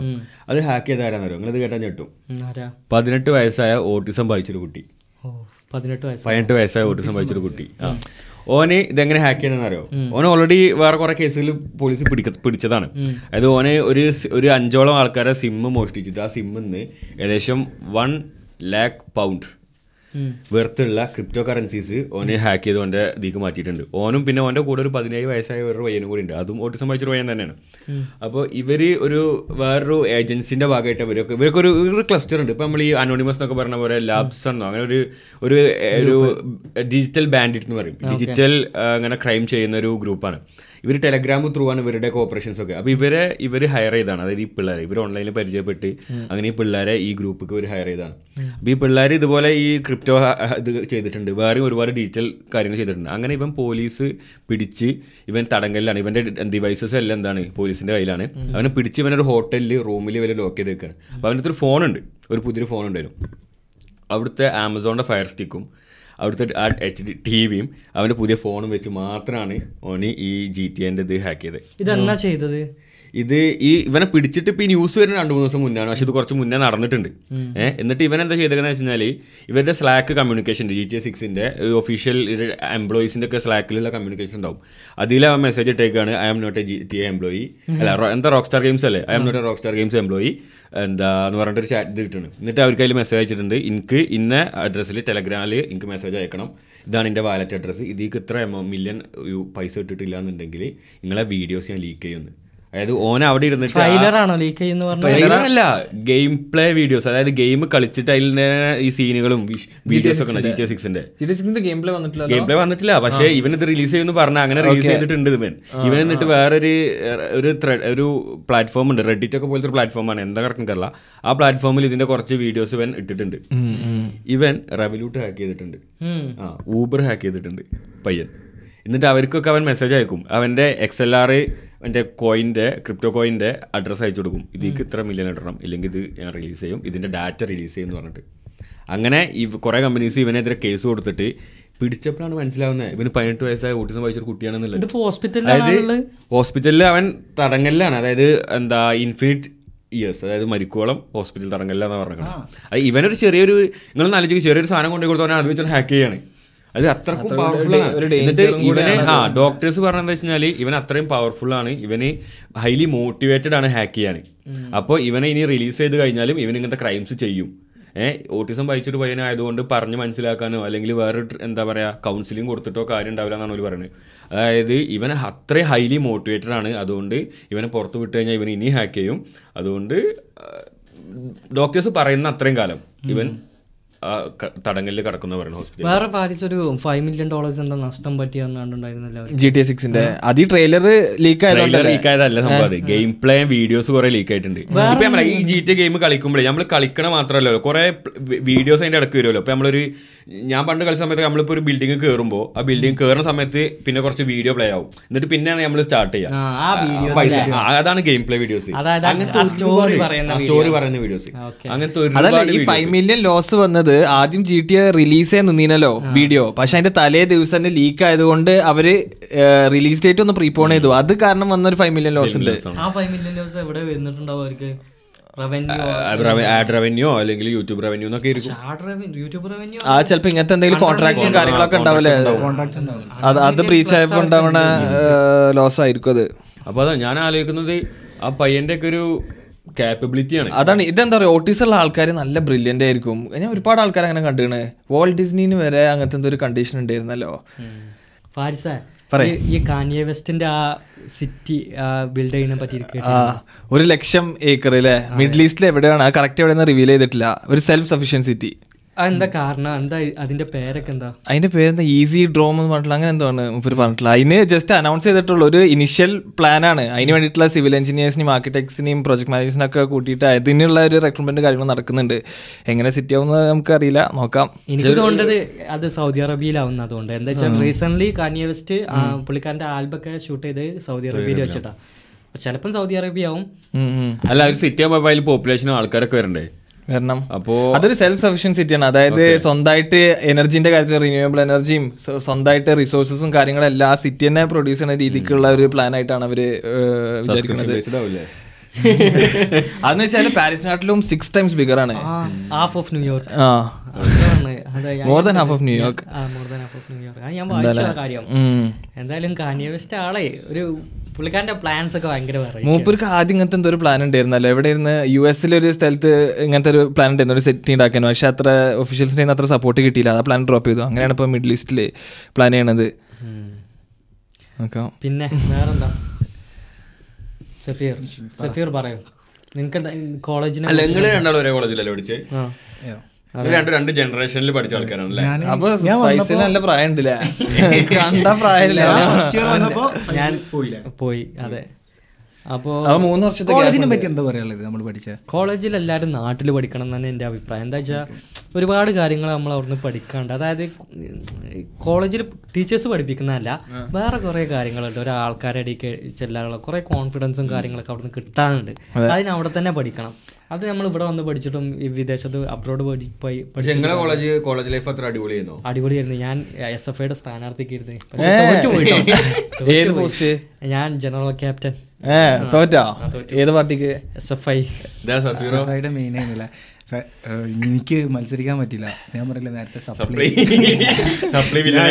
ആ ലാസ്റ്റ് ടൈമിൽ വെച്ചിട്ട് ഞാൻ ജനറൽ ക്യാപ്റ്റൻ വേണ്ടിയിട്ട് സ്പോർട്സിന്റെ തന്നെ നോമിനേഷന് കൊടുക്കാൻ പോയപ്പം സപ്ലി കിടക്കണേ. അതാണ് ഞാൻ പറഞ്ഞത്. നമുക്കൊരു റിക്വയർമെന്റ്സ് വേണം. ക്വാളിഫിക്കേഷൻ വേണം. എന്നാലേ നമുക്ക് അതിന് ചെയ്യാൻ പറ്റുള്ളൂ. കോളേജിലെ ടീച്ചേഴ്സും ഈ ബാക്കിയുള്ള ഇപ്പൊ കോളേജ് ക്യാപ്റ്റനായിട്ട് ഇലക്ഷൻ നിൽക്കുന്ന ഓർമ്മ എല്ലാവരും നല്ലൊരു ബന്ധവും അല്ലെങ്കിൽ ഒരു പോപ്പുലാരിറ്റി ഉണ്ട് കോളേജിൽ ഇപ്പൊ അല്ല ഞാൻ പാർട്ടിക്കാരനല്ല കേട്ടോ അന്ന് അന്ന് ക്രൈസിന് ഞാൻ ഫസ്റ്റ് ഇയറിൽ എം എസ് എഫിന് നിന്നിക്കണ തേർഡ് ഇയർ ഫസ്റ്റ് ഇയറിൽ എം എസ് എഫിൽ അല്ലടാ, ഒരു ഇൻഫ്ലുവൻസ് ആയിട്ടുള്ള ഒരാളെ നിർത്താന്നുള്ളതാണ് അല്ല എം എസ് പാർട്ടി അല്ല അല്ല സെക്കൻഡ് ഇയറിൽ എസ് എഫ് ഐ വന്നപ്പോ എസ് എഫ് ഐയിൽ ഒരു അന്നില്ലേ ഈ സിനിമ ഒക്കെ വന്നല്ലോ ഏത് മെക്സിക്കൻ അപ്പൊ ആ ഒരു നമുക്ക് ഇപ്പം നമുക്ക് പ്ലസ് വൺ പത്ത് പ്ലസ് വൺ പ്ലസ് ടു ഡിഗ്രിക്കൊക്കെ വരുമ്പോൾ നമുക്ക് കുറച്ച് നമ്മളെ ഐ മീൻ നമുക്ക് വേണ്ടപ്പെട്ട കുറച്ച് ടീച്ചേഴ്സ്മാരുണ്ടാവും. നമ്മളെ നമ്മളെ മനസ്സറിഞ്ഞ് നമ്മളെ കൂടെ നിൽക്കുന്ന. അതിപ്പോൾ പഠിക്കണം എന്നില്ല നമ്മളെ കൂടെ നിൽക്കുന്ന കുറച്ച് ടീച്ചേഴ്സ്മാരുണ്ടാവും. അവരാണ് നമ്മുടെ സ്ട്രെങ്ത്ത്. പാരൻസ് കഴിഞ്ഞാൽ പിന്നെ ടീച്ചേഴ്സ്മാർ അപ്പോൾ ഞാനൊക്കെ കോളേജ് അത്രയും എക്സ്പെക്ട് ചെയ്തിട്ടാണ് പോയിരുന്നത്. അപ്പോൾ എനിക്ക് അവിടെ നിന്ന് എനിക്ക് മാത്രമല്ല ഞങ്ങൾ കുറച്ച് ഗ്രൂപ്പ് ഓഫ് പീപ്പിൾസിന് കുറച്ച് പ്രശ്നങ്ങളൊക്കെ ഉണ്ടായിരുന്നു. ടീച്ചേഴ്സ് നമ്മളെ ഒരു മലയാളത്തിൽ പച്ച നമ്മളെ ഭാഷ പറയാം വേറെക്കാണൽ എന്നുള്ള ഒരു സെറ്റപ്പ് ഉണ്ടല്ലോ. അത് നമ്മൾ നല്ല രീതിയിൽ അനുഭവിച്ചിട്ടുണ്ട് കുറച്ച് ടീച്ചേഴ്സ്മാരിൽ നിന്ന്. അപ്പോൾ കോളേജിൽ നിന്ന് അങ്ങനത്തെ കുറച്ച് സിറ്റുവേഷൻ നമുക്ക് അതായത് ഇപ്പോൾ യൂണിവേഴ്സിറ്റി ടീച്ചേഴ്സ്മാർ എന്നൊക്കെ പറയുമ്പോൾ നമ്മളെ കോളേജിന്റെ പക്കാ യൂണിവേഴ്സിറ്റി കോളേജ് അല്ല അതായത് അതിന്റെ അഡീഷണൽ ആയിട്ട് വരുന്ന കോളേജാണ് സെൽഫ് ഫിനാൻസ് കോളേജസ്. അപ്പോൾ അതിലൊക്കെ ടീച്ചേഴ്സ്മാർ ഞാനൊക്കെ ഞാനും എന്റെ കൂട്ടുകാരൊക്കെ അനുഭവിച്ച കുറച്ച് പ്രശ്നങ്ങളെന്ന് വെച്ചാൽ ഇവരെ മൈൻഡ് സെറ്റ് ഇവർ മറ്റേ പി എസ് സി ഒക്കെ എഴുതിയിട്ട് ടീച്ചേഴ്സ് ആയി എന്നുള്ള സെറ്റപ്പിലാണ് ഭയങ്കര ഇവരാണ് ഭയങ്കര യൂണിവേഴ്സിറ്റിയിലെ റൂൾസ് ഒക്കെ കൊണ്ടുവരുന്നത് അങ്ങനെ ഇങ്ങനെയൊക്കെ അതായത് കുറച്ച് കണ്ടൊണേഷൻ അത് ഇതൊക്കെ എല്ലാ ചലാനും നമ്മളെ കൊണ്ട് അടുപ്പിക്കുക ലീവ് അതായത് സെവന്റി പെർസെന്റേജ് അറ്റൻഡൻസ് ഇല്ലെങ്കിൽ കണ്ടോണേഷൻ അങ്ങനത്തെ ഒക്കെ സെറ്റപ്പിൽ അപ്പോൾ എനിക്ക് ഇതിന്ന് ഉൾക്കൊള്ളാൻ പറ്റിയൊരു കാര്യം വെച്ചാൽ ഞാൻ ഈ കൊറോണ ടൈമിൽ കുറച്ച് ക്ലാസ് ഒക്കെ അറ്റൻഡ് ചെയ്തിരുന്നു ഈ ഓൺലൈനായിട്ട് അപ്പോൾ അതിൽ ഒരു വോക്കി ടോക്കീസ് എന്ന് പറഞ്ഞൊരു പ്രോഗ്രാം ഉണ്ടായിരുന്നു. ആ പ്രോഗ്രാമിൽ യൂണിവേഴ്സിറ്റിയിലെ മുൻ ഒരു പ്രൊഫസർ ആ പ്രോഗ്രാമിൽ വന്നിരുന്നു. ഇപ്പോൾ ഫറൂഖ് കോളേജിലെ പ്രിൻസിപ്പളാണ് പുള്ളി. യു യു കാലിക്കറ്റ് യൂണിവേഴ്സിറ്റിയിലെ ഫറൂഖ് കോളേജിലെ പ്രിൻസിപ്പൾ ഒരു ഇപ്പോൾ ഫീമെയിൽ ഇപ്പോഴല്ല ഞാൻ കഴിഞ്ഞ രണ്ട് വർഷം മുന്നേ ആയിരുന്നല്ലോ കൊറോണ സ്റ്റാർട്ടിങ്ങിൽ അപ്പോൾ പുള്ളിനോട് ഇങ്ങനെ ഓരോരുത്തരും ഇങ്ങനെ ക്വസ്റ്റ്യൻ ചോദിക്കുന്നുണ്ട് കോളേജിന്റെ ഒക്കെ പറ്റിയിട്ട്. അപ്പോൾ പുള്ളി യൂണിവേഴ്സിറ്റി പ്രൊഫസറാണ് അന്ന്. പുള്ളി പറയുന്നത് ഒരു എല്ലാവർക്കും പഠിപ്പിക്കാൻ പറ്റും. എനിക്ക് ക്യാച്ച് ചെയ്യാൻ പറ്റിയ ഒരു വേർഡ് വെച്ചാൽ എല്ലാവർക്കും പഠിപ്പിക്കാൻ പറ്റും. എല്ലാവരും ടീച്ചേഴ്സാണ് പക്ഷേ ഒരു കുട്ടീനെ മനസ്സറിഞ്ഞ് പഠിപ്പിക്കുമ്പോഴാണ് അത് യഥാർത്ഥ ടീച്ചറാവുക അത് പുള്ളി പറയുന്ന വേർഡ്സ് ഉണ്ട്. അതായത് ആ കുട്ടീനെ മനസ്സറിഞ്ഞിട്ട് പഠിപ്പിക്കുമ്പോൾ അവന് ചിലപ്പോൾ പഠിക്കില്ല. ചിലപ്പോൾ അവനക്ക് വേറെ എന്തെങ്കിലും ഒരു ക്വാളിറ്റി ഉണ്ടാവും. അപ്പോൾ ആ കുട്ടീനെ മനസ്സറിഞ്ഞിട്ട് പഠിപ്പിക്കാൻ ശ്രമിക്കുമ്പോഴാണ് യഥാർത്ഥ ഒരു ടീച്ചറാവുക അതെല്ലാവരും മനസ്സിലാക്കിയിട്ടുണ്ടെന്നുണ്ടെങ്കിൽ സത്യം പറഞ്ഞാൽ എല്ലാവരും ഉള്ളിലുള്ള ഓരോ ക്വാളിറ്റീസ് നമുക്ക് കൊണ്ടുവരാൻ പറ്റും. അതെനിക്ക് മനസ്സിലായ ഒരു കാര്യമാണ് ഈ ക്രിയേറ്റിവിറ്റി എന്ന് പറഞ്ഞാൽ എല്ലാ കുട്ടികളടുത്തും ഡിഫറെന്റ് ഡിഫറെന്റ് ക്രിയേറ്റിവിറ്റി ഓരോ ആൾക്കാർക്കും ഡിഫറെന്റ് ക്രിയേറ്റിവിറ്റിയാണ് അത് ട്രിഗർ ആക്കാൻ പറ്റണം. പല ടീച്ചേഴ്സ് ഇവിടെ. ട്രിഗർ ആക്കാൻ പറ്റിക്കഴിഞ്ഞാലാണ് ആ ഒരു കുട്ടി വിജയിക്കുക. മനുഷ്യന്റെ മനസ്സ് എന്ന് പറയുന്നത് വലിയൊരു സംഭവം തന്നെയാണ്. ഇപ്പോൾ ഇന്റെ നമ്മളെ സന്തോഷം എന്ന് പറയുന്നത് നമ്മളെ ചുറ്റുപാടുള്ള ആൾക്കാർക്ക് അസൂയക്കാരം മനസ്സിലായോ? ഒരുവിധ ആൾക്കാർക്കൊക്കെ അസൂയക്കാരം കള്ള് കുടിക്കുന്നതും കഞ്ചാവ് വലിക്കുന്നതും പെണ്ണ് കുടിക്കുന്നതിന്റെയൊക്കെ വലിയ തെറ്റാണ് സത്യം പറഞ്ഞാൽ മനുഷ്യൻ. ഈ മനസ്സുകൊണ്ട് അഹങ്കരിക്കുന്നത്. ഈ ബിലീസിനെ പുറത്താക്കിയത് സഫീറ. അഹങ്കരിച്ചിട്ടാ. ഞാൻ ഇന്ത്യയിലേറെ വലുതല്ല അവിടെ നിൽക്കുന്ന ആൾ എന്നുള്ള അഹങ്കാരം. അല്ലാതെ കള്ളുടിച്ചിട്ടോ പെണ്ണുടിച്ചിട്ടോ അല്ല അവിടെ നിന്ന് പുറത്താക്കിയത്. അതിന്റെ അർത്ഥം ഞാൻ കള്ളോടിയും പെണ്ണിടിനെയും ഗ്ലോറിഫൈ ചെയ്യല്ല കേട്ടോ ആൾക്കാർ ഇത് മനസ്സിലാക്കിയാൽ മതി. അസൂയ അഹങ്കാരം എന്ന് പറഞ്ഞിട്ടുണ്ടല്ലോ. അതായത് ഇപ്പം എങ്ങനെ ഇപ്പോഴത്തെ ആൾക്കാർ ഒരു പണക്കാരൻ പണം കമ്മില്ലോന്റെ മുമ്പിൽ ഓനാണ് വലുതെന്ന് ചിന്തിക്കാണ്. ഇപ്പോൾ തന്നെ നമ്മളെ മതങ്ങൾ എടുത്തു നോക്കുക എ പിക്കാർ ഇ കെക്കാരെ വലുതാണ്. അല്ലെങ്കിൽ ഇ കെക്കാർ എ പിക്കാരതിലെ വരെ വലുതാണ് എന്നുള്ളത് ചിന്തിക്കാണ്. സഭകളിൽ ക്രിസ്ത്യൻ സഭകളിൽ പ്രശ്നം. ഹിന്ദുസത്തിൽ വന്ന കാസ്റ്റ് ബ്രാഹ്മണനും ഒരു ചർമ്മ കാസ്റ്റിൽ പെട്ടവരും പ്രശ്നം. ഏ ഇങ്ങനെ അതാ പറഞ്ഞത് ഈ കഞ്ചാവും കള്ളും ഇതൊക്കെ ഉള്ളവന് ഒരാളാണെങ്കിലും അവന്റെ മനസ്സ് ശുദ്ധീകാരം ചിലപ്പം. അവനക്ക് ആരോടും ഒരു പ്രശ്നം ഉണ്ടാവില്ല. ഇപ്പം ഈ ഇവരൊക്കെ പ്രീച്ച് ചെയ്യാൻ വരുന്ന കുറേ കാര്യങ്ങളുണ്ടല്ലോ. ഇനിയിപ്പോൾ അത് ടീച്ചേഴ്സ് ആയാലും ഇവരൊക്കെ ഇത് നാട് നന്നാക്കാൻ കുറേ പ്രീച്ചിങ് നടത്തുന്നില്ലേ? ആദ്യം ഇവരെ മനസ്സ് കുറേ നന്നാവാണ്ട്. അതുകൊണ്ടാണ് ഈ നാടിന് ഒന്നാമത്തെ പ്രശ്നം. ഞാൻ ഈ വെസ്റ്റേൺ കൺട്രിയിലല്ലേ ഒരു കാര്യം ശ്രദ്ധിക്കുന്ന പാരിച്ച ഇവർ ഇവരെ കാര്യം നോക്കുള്ളൂ. അയൽവാസിക്ക് എന്ത് പറ്റിയോ? അയൽവാസിയുടെ പിന്നെ അവരെ ബെൻസ് കാറ് വാങ്ങിയോ? ഏതാ കാറ്? അതിന്റെ colour അനാവശ്യമായിട്ട് ഒരു കാര്യത്തിൽ ഇടപെടൂല. പക്ക. അത് ഞാൻ ശ്രദ്ധിച്ചൊരു കാര്യമുണ്ടോ ആ വ്യത്യാസം ശരിക്കും നമുക്ക് നാട്ടിൽ പോകുമ്പോ ഫീൽ ചെയ്യും. ആ ആറ്റിറ്റ്യൂഡിന്റെ വ്യത്യാസം കുയിന്ത് കുശുമ്പ്. അതെ. ഇവിടെ ഒരാൾക്ക് നേട്ടം ഉണ്ടായി കഴിഞ്ഞാൽ അതിനെ പറ്റി അസൂയ അസൂയപ്പെടാനാണ് എല്ലാവർക്കും നേരം. പറയണ്ടോ എന്തെങ്കിലും പറയാണ്ടോ? നമ്മുടെ കളിക്കാൻ പോവാ. ജാതി ജാതിനെ പറ്റി എന്താ പറയുക നമ്മുടെ നാട്ടിൽ ഇപ്പോഴും ജാതി അതായത് തരംതിരിവൊക്കെ ഉണ്ടോ?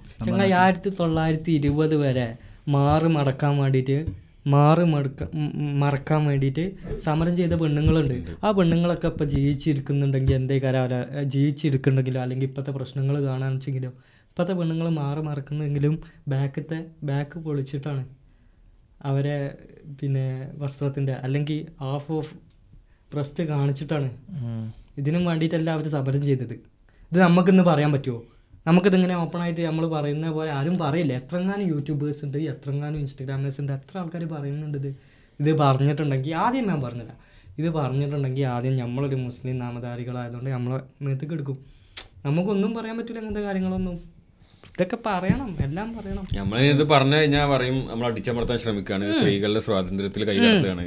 സ്ത്രീകൾക്ക് അതിന്റെ സ്വാതന്ത്ര്യം ഒഴിവാക്കി കളയാണ് പിടിച്ചു വെക്കുകയാണെന്നൊക്കെ. ഇവർ വെസ്റ്റേൺ വെസ്റ്റേൺ കൾച്ചറിനെ ഇവർക്ക് ഇങ്ങോട്ട് എടുക്കണം എന്നുള്ളൊരു താല്പര്യമാണ്. ഒരുപാട് നല്ല കാര്യങ്ങളുണ്ട് ഇല്ല എന്നല്ല പക്ഷേ വെസ്റ്റേൺ കൾച്ചർ അഡോപ്റ്റ് ചെയ്തിട്ടുണ്ടെങ്കിൽ ഏറ്റവും കൂടുതൽ എഫക്റ്റ് ചെയ്യുക ഫീമെയിൽസിന് തന്നെയാണ്. കാരണം എന്താ വെച്ചിട്ടുണ്ടെങ്കിൽ ഇവിടുത്തെ ആണുങ്ങൾ ഹൈ സ്റ്റാൻഡേർഡ് വെക്കും. അവർ മേരി ചെയ്യാനുള്ള പെണ്ണിന്. മനസ്സിലായോ? മേ അവർ കല്യാണം കഴിക്കുന്ന ഒരുവിധം പെണ്ണുങ്ങളും നല്ല ഒരു ഒരു ഹൗസ് വൈഫ് ആവാൻ പറ്റിയ house wife house wife material ആയിട്ടുള്ള പെണ്ണുങ്ങളെ കാരം ശ്രദ്ധിച്ചിട്ടുണ്ടോ? അല്ല ഡെയിലി ക്ലബ്ബ് ഡെയിലി പിന്നെ പാർട്ടി എന്ന് പറഞ്ഞ് നടക്കുന്ന പെൺകുട്ടികൾക്ക് ഡിമാൻഡില്ല ഇവിടെ ഡിമാൻഡ്സിനനുസരിച്ചാണല്ലോ കല്യാണം നോക്കണ്ടേ? ആണുങ്ങൾ അത് നോക്കിയിട്ടില്ലേ? അങ്ങനെ ഒരു പ്രശ്നം വരും. അത് ഇവർ വന്നിട്ടുണ്ടെങ്കിൽ ആർക്കും പെണ്ണുങ്ങൾക്ക് പ്രശ്നം വരും ആണുങ്ങൾക്കല്ല. പക്ഷേ വെസ്റ്റേൺ കൾച്ചറിൽ ഒരുപാട് നല്ല കാര്യങ്ങളുണ്ട് ഇല്ല എന്നല്ല ഓക്കെ അപ്പം എന്നാ ഇനി വൈൻഡപ്പ് ചെയ്താലോ? എന്തെങ്കിലും പറയാം? ഓക്കെ സഫീറിന് ഒരു എസ് ആർ എന്താണ്? S R training S R training ഇതുണ്ട്. അതിൽ അവൻ ട്രെയിനിങ് പഠിപ്പിക്കുന്നുണ്ട്. അപ്പോൾ അത്യാവശ്യം രണ്ട് സ്റ്റുഡൻസ് മറ്റേ അണ്ടർ നയന്റീൻ മറ്റേ ഗൂഗിൾ ആപ്സിലൊക്കെ കളിച്ചിട്ടുണ്ട്. കളിക്കുന്നുണ്ട്. അപ്പോൾ ആർക്കെങ്കിലും താല്പര്യം ഉണ്ടെങ്കിൽ ഇൻസ്റ്റാഗ്രാം എന്താ? S R trainings S R train നമ്മൾ ഇപ്പോഴല്ല പ്ലാൻ ചെയ്യുന്നുണ്ട് already Instagram page start start ആക്കിയിട്ടുണ്ട് രണ്ട് വർഷം മുന്നേ. പിന്നെ ഇങ്ങോട്ട് വന്നിട്ട് ഇവിടെ നിന്ന് കുറച്ച് കാര്യങ്ങളൊക്കെ ചെയ്യാനുള്ള പ്ലാൻ ആയിരുന്നു. ഒരു യൂറോപ്യൻ ലെവൽ ട്രെയിനിങ് നമ്മൾ പിന്നെ പാരിസിന് ഡാൻസ് സ്കൂളോ എന്താ? ഡാൻസ് സ്കൂളോ എന്നാ ശരി. Bye bye bye